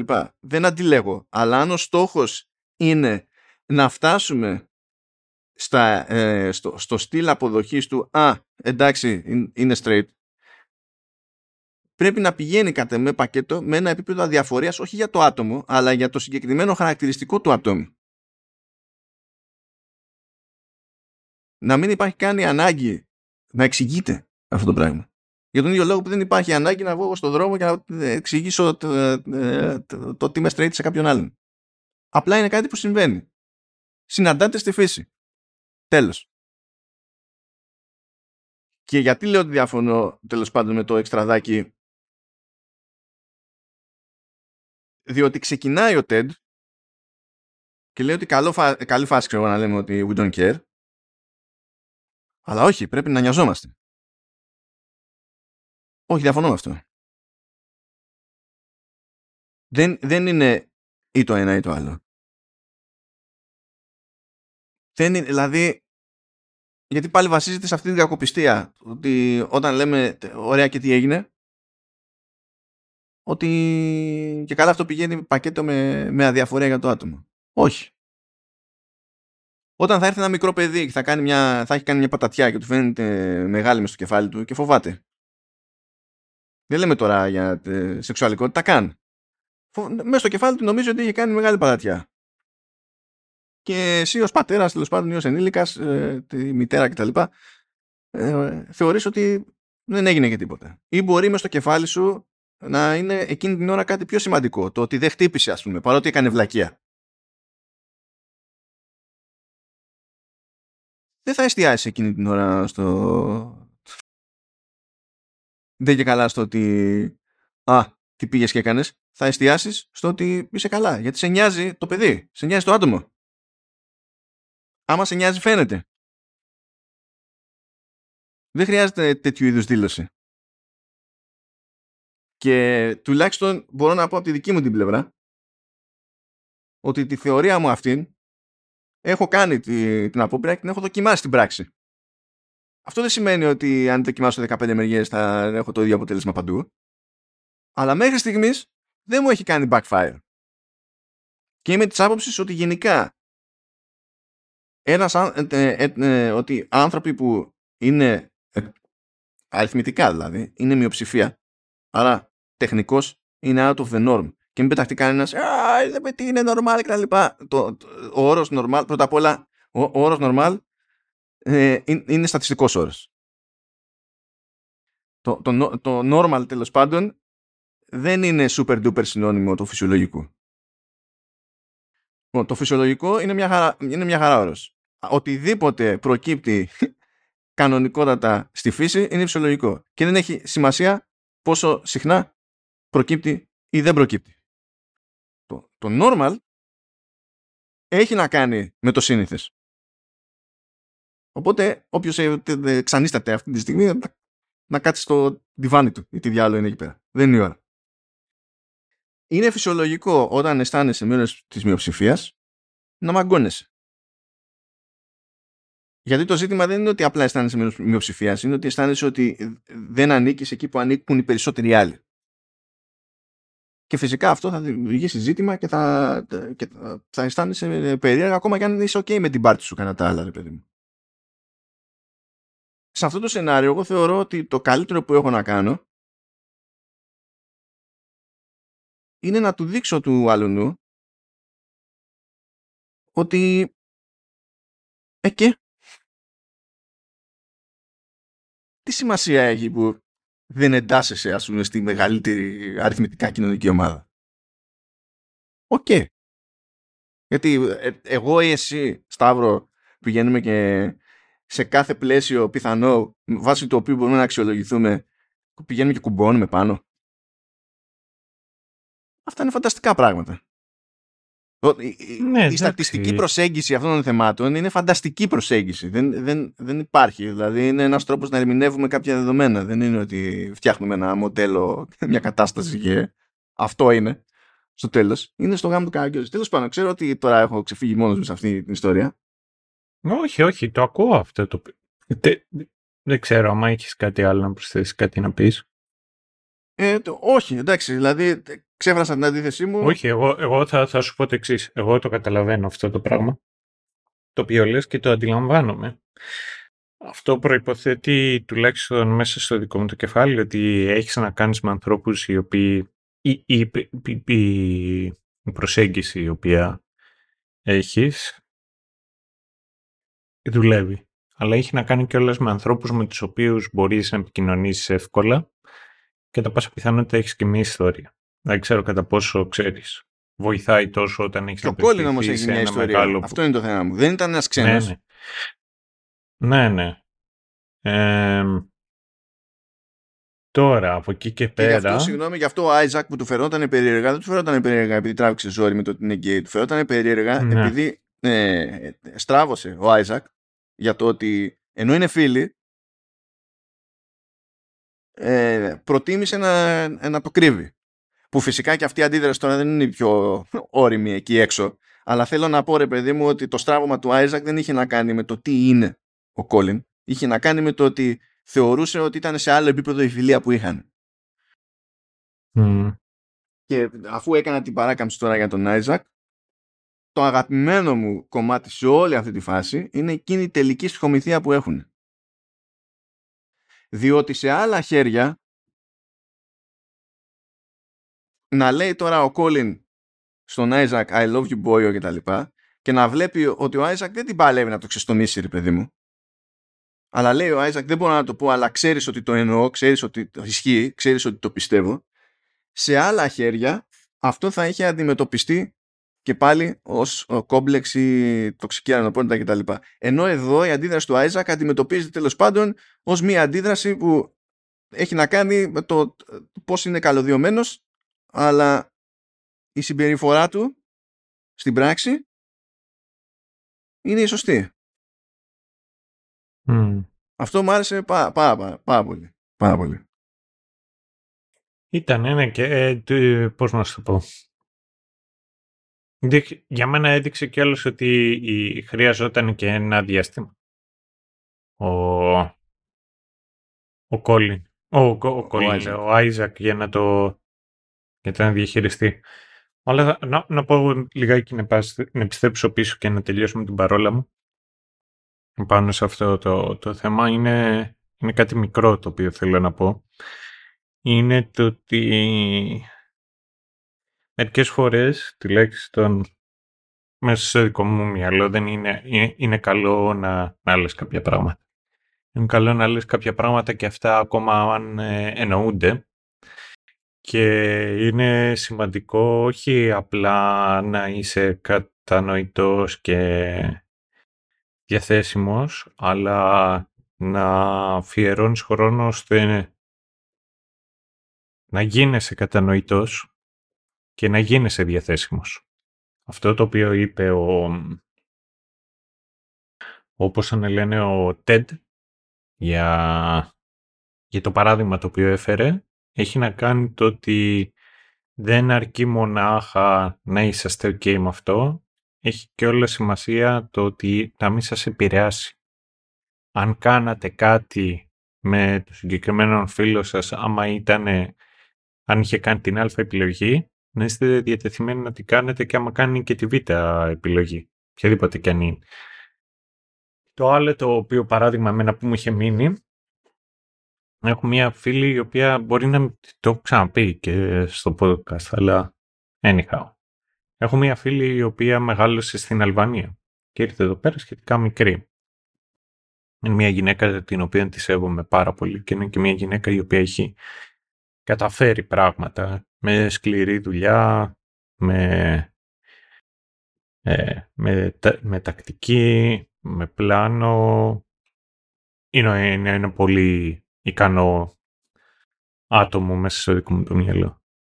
Και κάποια στιγμή της είχα, την είχα ρωτήσει, ξέρεις, άμα ε, δέχεται συχνά ρατσισμό, ειδικά άμα βγει έξω να φλερτάρει ή άμα γνωρίσει ανθρώπους και μου λέει ότι όχι τόσο όπως όταν ήμασταν πιο μικροί. Ξέρεις, θα τσατιζόταν κάποιος μαζί σου και θα σου έλεγε, ξέρεις, mm. ε, μαλάκα Αλβανέ ή Αλβανίδα. Λέει, όχι, αυτό λέει έχει εκλείψει, αλλά θα σου πω το εξής το οποίο συμβαίνει αρκετά συχνά. Ε, σου συμπεριφέρονται σε μικρά πράγματα διαφορετικά. Θα γνωρίσεις ένα καινούριο άτομο και θα το ρωτήσεις. Ε, από πού είσαι; Και θα σου πει αυτός είμαι από την Κρήτη. Και του κάνεις δέκα ερωτήσεις. Θα του πεις από πού από την Κρήτη είσαι; Α, έχω ένα φίλο που είναι από την Κρήτη. Α, το ένα και το άλλο. Λέει περισσότεροι με το που θα σε ερωτήσουν είσαι από τη... και τους απαντήσεις ότι είσαι από την Αλβανία, θα σου κάνουν άλλη ερώτηση. Σαν να, να τα ξέρουν όλα για από εκεί που είσαι ή σαν να μην τους νοιάζει να μάθουν. Και μου είχε μείνει αυτό το πράγμα. Και γι' αυτό το λόγο το σύνδεσα κιόλας με τη συγκεκριμένη κουβέντα ναι, την οποία. Τώρα κοίτα, να σου πω σε πρώτη φάση, ούτε εγώ θα ρωτούσα περισσότερες λεπτομέρειες. Αλλά για ποιο λόγο; Επειδή δεν έχω ιδέα. Το να συζητήσω και να. δηλαδή, ξέρεις πώς είναι το από πού από την Κρήτη. Αν πω από ναι. πού από την Αλβανία και πάρω απάντηση, δεν έχω εικόνα. Ενώ ε, το πω από, πού, από την Κρήτη και πάρω απάντηση, μπορεί να έχω κάτι, ε, μια κάποια εικόνα για το σε τι μεταφράζεται ενδεχομένως αυτό. Ενώ από Αλβανία είμαι άσχετος. Τώρα γιατί το λέω αυτό. Δεν αμφισβητώ αυτό που, που σου λέει. Απλά ε, δεν θεωρώ ότι είναι αυτόματα ξέρεις, μία εξήγηση. Αυτό. Και ότι θέλει μετά να δεις και τα, στα επόμενα βήματα τι θα κάνει ο άλλος. Και ότι έχει σημασία να τον δεις κιόλα αν ξαφνικά μαγκώνεται. Αν ξαφνικά μαγκώνεται, τότε ναι, χαίρομαι πολύ. Προσπαθεί να το αποφύγει. Δηλαδή τον, θα, θα, τον δεις. Και τη γλώσσα, με τη γλώσσα του σώματος κτλ. Θα το δεις. Mm. Αλλά θέλει, κοίτα.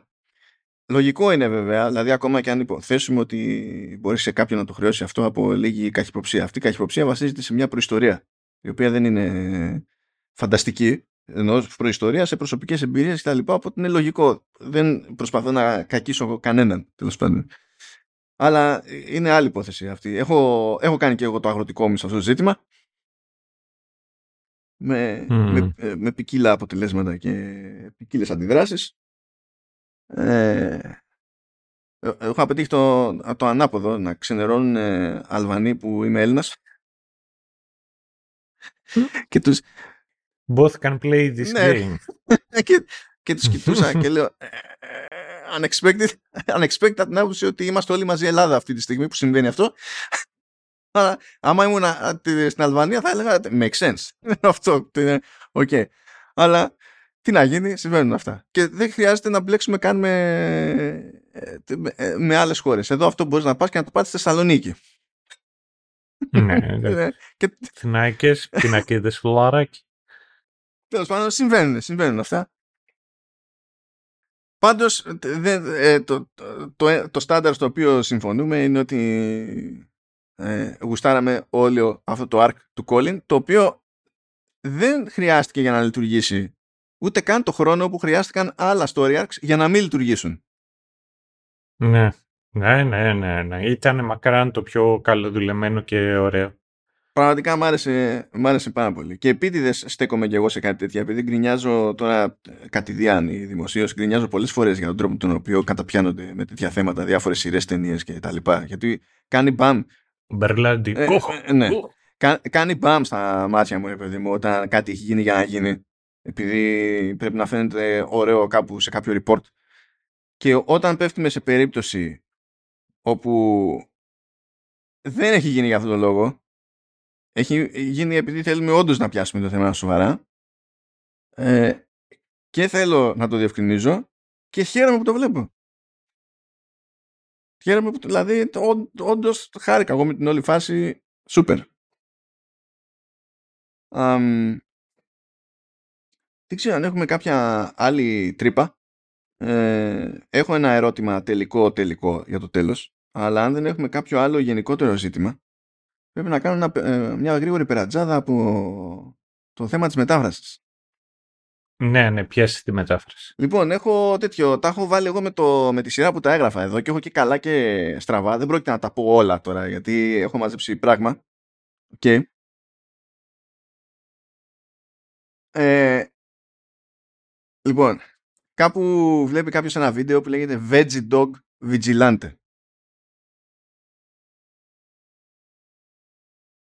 Και έχει να κάνει, ξε, καταλαβαίνετε τώρα, με vegan και με hot dogs και τα λοιπά, έτσι.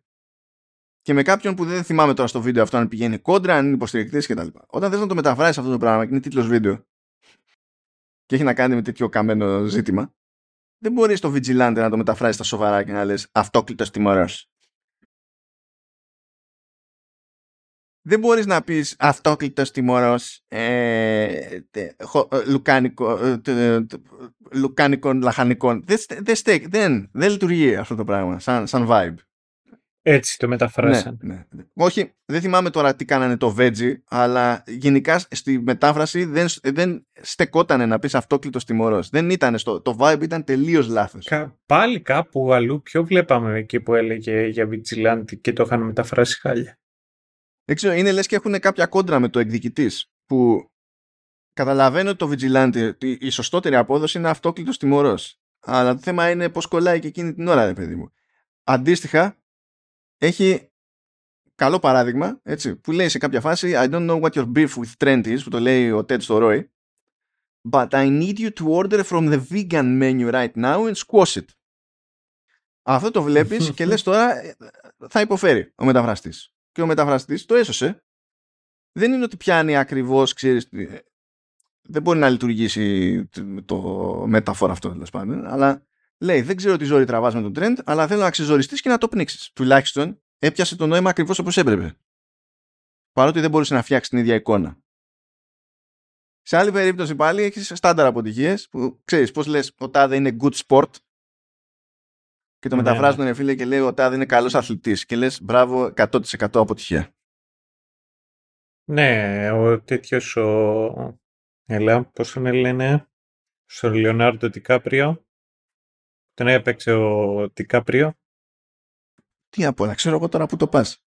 Κάνεις και κάτι συνειρμούς πιο βλαμμένους από τους δικούς μου συνήθως, οπότε δεν ξέρω πού να ποντάρω. Ναι, ισχύει. Δεν, ε, θα συμφωνήσω εγώ μαζί σου. Πώς λέγεται η ταινία που έπαιξε βρέσει πριν, κάτι πριν από το Inception. Η... Μου πάνε και τόσα χρόνια τώρα, καλά. Ναι, ισχύει, άλλο θα το βρω. Γιατί το έλεγε συνέχεια non-stop στη... Μέχρι να το βρεις, να πω ότι δεν δέχομαι η απόδοση του ονόματος The Great Gatsby. Α, The Great Gatsby. OK. Ναι, good. Hey, sport. Ναι. Φαντάζεσαι να λέει, ε, αθλητή. Φαντάζεσαι. Ο- Δεν δέχομαι ότι το Beard ως όνομα έχει αποδοθεί ως Beard. Δεν το δέχομαι. Νομίζω ότι θα αντέξουμε να το γράψουμε Beard. Ναι. Δεν θα πάθει κανένας τίποτα. Δηλαδή, γιατί αποτυγχάνουμε εδώ ενώ το Little Bits το, το, το, ε, ξέρουμε τι να το κάνουμε και το βάζουμε μαλακιστήρι; γιατί δεν μπορούμε να κάνουμε ευθεία μετάφραση χωρίς να χαθεί η μπάλα. Μετά βέβαια το πετυχαίνεις. Πετυχαίνεις το Little Bits και το μαλακιστήρι και πιάνεις το Wonder Kid και αντί να πεις το παιδί θαύμα, λες το θαυμαστό παιδί. και λες τι είναι τούτ. Τι είναι τούτ. Μέγας είσαι, Νέιθαν μου και θαυμάστα τα έργα σου. Αντίστοιχα κάπου παίζει time zone και λέει χρονική ώρα. Ποιος λέει χρονική ώρα; Ποιος λέει χρονική ώρα για time zones; Και τι πάει να πει χρονική ώρα; Είναι σαν να λέει ωριαία ώρα, ας πούμε, ξέρω εγώ. Ή χρονικός χρόνος. Είναι ζώνη ώρας. Υπάρχει. Το ξέρουμε πώς λειτουργεί. Δηλαδή. Εντάξει. Ε, ε, ε, εκεί που γέλασα, γιατί κάποιος δεν συνειδητοποίησε ακριβώς τι παίχτηκε. Εκτός αν, αν το κάνει επίτηδες για να δει αν θα τον πάρουν οι χαμπάρι. Λέει σε κάποια φάση, if, αυτό είναι ατάκα Java νομίζω. If you put your energy into the things you truly love, the universe puts its, its thing back into you. Και λέει, αν χώνετε την ενέργειά σας σε ό,τι αγαπάτε, χώνει και το σύμπαν το κατητής του. δεν ξέρω, δεν ξέρω. Ναι. Επίσης, σε μια, σε μια ατάκα που... Ατάκα, τέλος πάντων, σε ένα ξέσπασμα εκεί πέρα του, του Ρόι και καλά, όταν, όταν χάσανε στο φιλικό με τον Άγιαξ που ήταν, ρε παιδί μου, φιλικό, που δεν έχει επιπτώσεις και τα λοιπά και τον ρωτήσανε εκεί πέρα δημοσιογράφοι και καλά πως αισθάνεσαι και τα λοιπά. Και λέει το άτομο Who cares? It's a fucking friendly. A friendly is a pretend game. This is a pretend conversation. You're a pretend person with a pretend job and I'm having a really hard time pretending to give a shit. Έτσι, λοιπόν, σε πρώτη φάση μου άρεσε αυτό. Αλλά εδώ το pretend γιατί μου το μεταφράζει σαν ανούσιο. Ναι. Γιατί μπορείς να, ε, να το ε, θα μπορούσε να το παίξεις και το άδειο και ε, να το ε, χρησιμοποιήσει και το ανούσιο, το δέχομαι, εντάξει. Αλλά και, τη, και, και το ψεύτικος και το προσποιητός μπορούσες. Γιατί θα πεις ότι αυτή είναι μια ανούσια συζήτηση. OK. Okay. Αλλά όταν θα πεις εσύ you're a pretend, ξέρω εγώ, ε, journalist, γιατί να, από πού και να πεις ανούσιος δημοσιογράφος. Δεν εννοεί αυτό ναι. εκείνη ώρα. Αποτυγχάνουμε εδώ. Και πού πετυχαίνουμε φίλες και φίλοι; Στο λογοπαίγνιο Asquatch από το Sasquatch. Και εδώ πετυχαίνουμε γιατί στην απόδοση αντί για μεγαλοπόδαρος έχει γράψει ο άλλος μεγαλοκόλαρος. Και είναι σωστό. είναι σωστό. το, το αποδέχομαι. Μετά πρέπει να αποτύχουμε πάλι στο ίσιωμα. Να λέμε, ε, ε, ε, πιάνουμε τη, τον όρο red flags. Που αυτά είναι κακά σημάδια. Και κάποιος είπε, όχι, θα το κάνουμε κόκκινες σημαίες. Δεν λειτουργεί αυτό στα ελληνικώς δεν λειτουργεί. Εντάξει, OK. Okay. Μετά έχουμε πάλι άλλη επιτυχία. The world is our oyster. Και η απόδοση είναι θα ρουφήξουμε τη μέρα μέχρι το μεδούλι. Φίλε, είσαι φίλος. Το δέχομαι. Το δέχομαι. Έχεις πιάσει το νόημα. Και μετά η ατάκα είναι The world is our shrimp cocktail. είναι αυτό και, λέει, και το, ε, σου λέει, Όχι, τώρα πρέπει να το κάνω κάτι αλλιώς. Ε, Κάπως αλλιώς αυτό. Και λέει, Θα ρουφήξουμε τη μέρα μέχρι το κόκαλο, όχι μέχρι το μεδούλι. Το προσπάθησε. Mm. Το σέβομαι αυτό. Είναι δηλαδή, OK. Okay. Ε, ε, ε, επίσης πέτυχε σε κάτι άλλο. Λέει σε κάποια φάση ο Τζέιμι για την αδελφή του Ρόι. Λέει your sister, your sister is fit. Και όταν έχεις φάει το sport από πάνω που δεν κατάλαβε κανένας τη, τη, τη, φράση εκείνη την ώρα, λες θα το σκατώσει αυτό. Και λέει η αδελφή σου είναι κούκλα. Που ισχύει ειδικά σε βρετανική αργό όταν λένε fit σε τέτοιες περιπτώσεις, σε τέτοια ζήτηση, να εννοούν ότι ε, οι άλλοι είναι όμορφοι, ο άλλος είναι όμορφος. Το δέχομαι. Το δέχομαι. Και για να κλείσω, παρότι μην ανησυχείτε, έχω κι άλλα, αλλά για να κλείσω, σε κάποια φάση ο Λέσλι λέει The Flat Bottomed Girls. Πώς να το πούμε αυτό στα ελληνικά, Σταύρο; Άκολη. Μπράβο. Τι έγινε εδώ, λέει μόνο οι χοντροκόλες δεν ήταν mentally there. Ο, δηλαδή το μόνο που του έμεινε ήταν η κόλλη. Μέχρι εκεί έφτασε το μυαλό. Μετά δεν, δεν κατάφερε. Όποιος μετέφραζε εκείνη τώρα. Ήρθε το τέλος. Και για να σα αφήσω κάτι, σε, κάτι που δεν είναι μεταφραστικό, είναι κάτι που απλά δεν είχα ιδέα ότι υπήρχε, υπάρχει, αναρωτήθηκα και βαρέθηκα να το ψάξω. Σε κάποια φάση λέει μπλα μπλα fecalist. Και το αποδίδει τεχνικό σωστά, αλλά λέει κοπρολόγος. Υπάρχει τέτοια ειδικότητα; Μπορεί, μακάρι. μακάρι. Ναι, μου δίνει, ξέρεις, ε, θα, θα, θα υπάρχει lover of poop jokes γράφει το Fecalist. Το οποίο το δέχομαι. Αυτό, δε, δε, αυτό στα αγγλικά μου βγαίνει να ισχύει εφόσον είναι έτσι στημένη λέξη. Ναι, αυτό σου λέω. Τι μου έβγαλε. Λοιπόν, για να κλείσουμε, γιατί και έχουμε ξεφτυλιστεί και σε τρία τέταρτα περίπου πρέπει να είμαι απίκο για άλλη δουλειά. Το πράγμα που σημαίνει ότι πρέπει να φάω κάτι. Απλά πράγματα. Ε, καθημερινά. καλό θα ήταν να φάω σήμερα, ναι. Ε, πρώτον, ε, δύο σκέλη. Το πρώτο σκέλος είναι, είναι η τρίτη σεζόν του Ted Lasso η χειρότερη σεζόν μέχρι τώρα. Ψηφίζω ναι. Και εγώ ψηφίζω ναι. Μας νοιάζει ιδιαίτερα το ότι είναι η χειρότερη σεζόν μέχρι τώρα; Αυτό είναι το δεύτερο. Ψηφίζω όχι. Ακριβώς το ίδιο θέμα έχω και εγώ λοιπόν. Είναι φάση. Λοιπόν... Βλέπω ένα μάτσο πράγματα που με ενοχλούν. Είναι, δηλαδή προτιμώ τις προηγούμενες σεζόν και ταυτόχρονα θέλω το ετλάσω. Ισχύει και μετά το άλλο το οποίο δεν μας χάλισε τόσο είναι ότι κακήν κακός έκλεισε θέματα. Πιστεύω ότι θα είναι από τις λίγες φορές που θα πω ότι δεν ήθελε μεγαλύτερα επεισόδια, ήθελε άλλη μία σεζόν όχι γιατί είχε πράγματα να πει, αλλά για τα storylines τα οποία αποφάσισε να πιάσει και να ολοκληρώσει.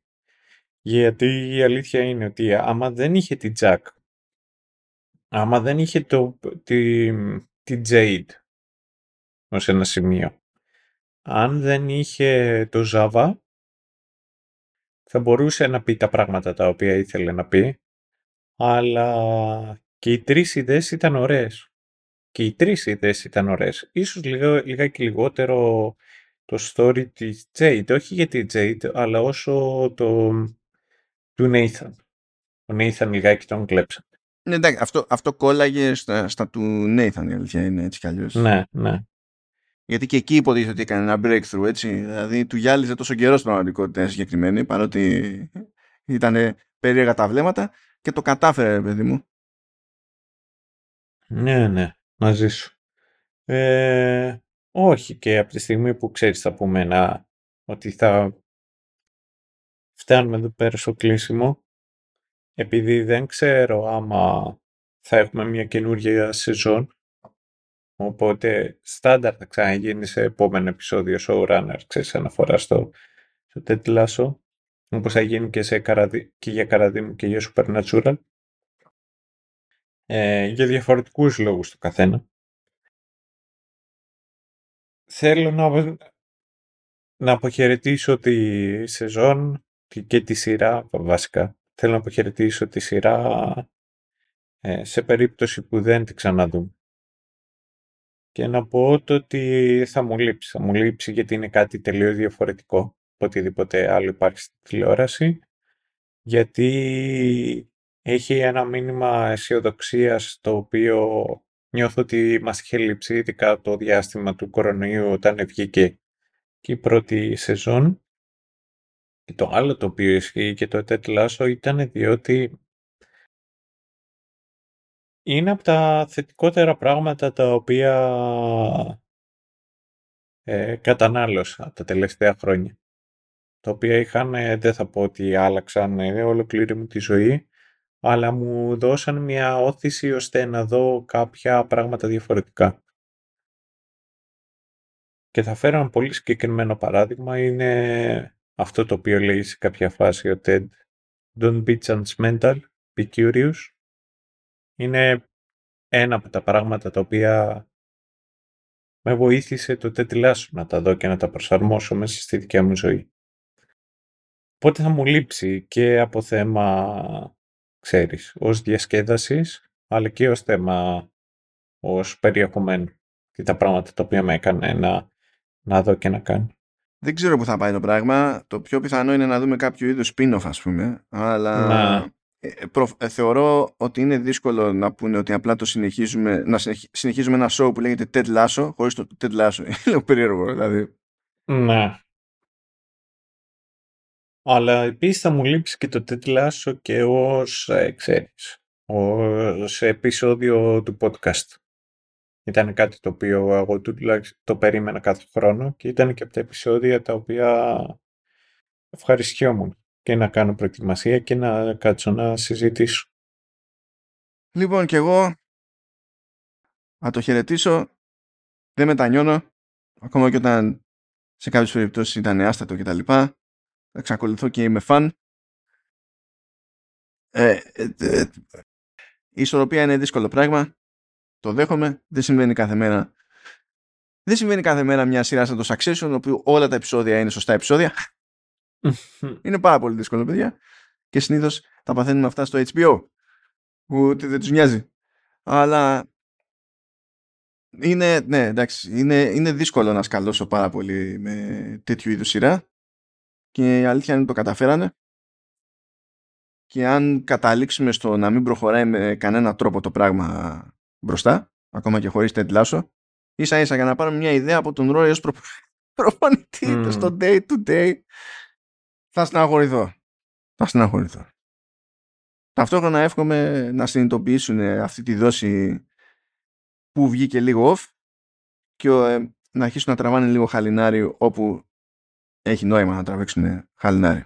Γιατί θα συμφωνήσω με τον Σταύρο ότι ακόμα και ξέμπαρκες ιδέες δεν ήταν και καλά στραβές ιδέες. Απλά δεν είχαν το χώρο να αναπτυχθούν, έμπλεκαν πάρα πολύ με άλλες και κατέληγε ώρες ώρες και το α ή το β επεισόδιο να είναι και λίγο προσανατολιστικό γιατί προσπαθούσε ε, να τρέξει 500 storylines μαζί ας πούμε. Και δεν νομίζω ότι κερδίζουμε ως θεατές από αυτό το άγχος που υπάρχει εκείνη την ώρα. Αλλά αγαπάμε. Αγαπάμε Ted Lasso. Αγαπάμε και όσους μας ακούτε ακόμη. Καιρό είχαμε να γράψουμε τόσο πολύ. Κάτι. Βέβαια, είπαμε έτσι, 12 επεισόδια και στην ουσία είχαμε να καλύψουμε 12 ώρες εξελίξεων και έκοψα το σύμπαν. Έκοψα το σύμπαν. Έκοψα το σύμπαν. Δεν γινόταν αλλιώς.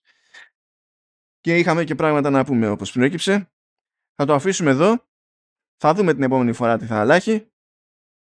Θα προσποιηθούμε ότι δεν έχουμε καταλήξει.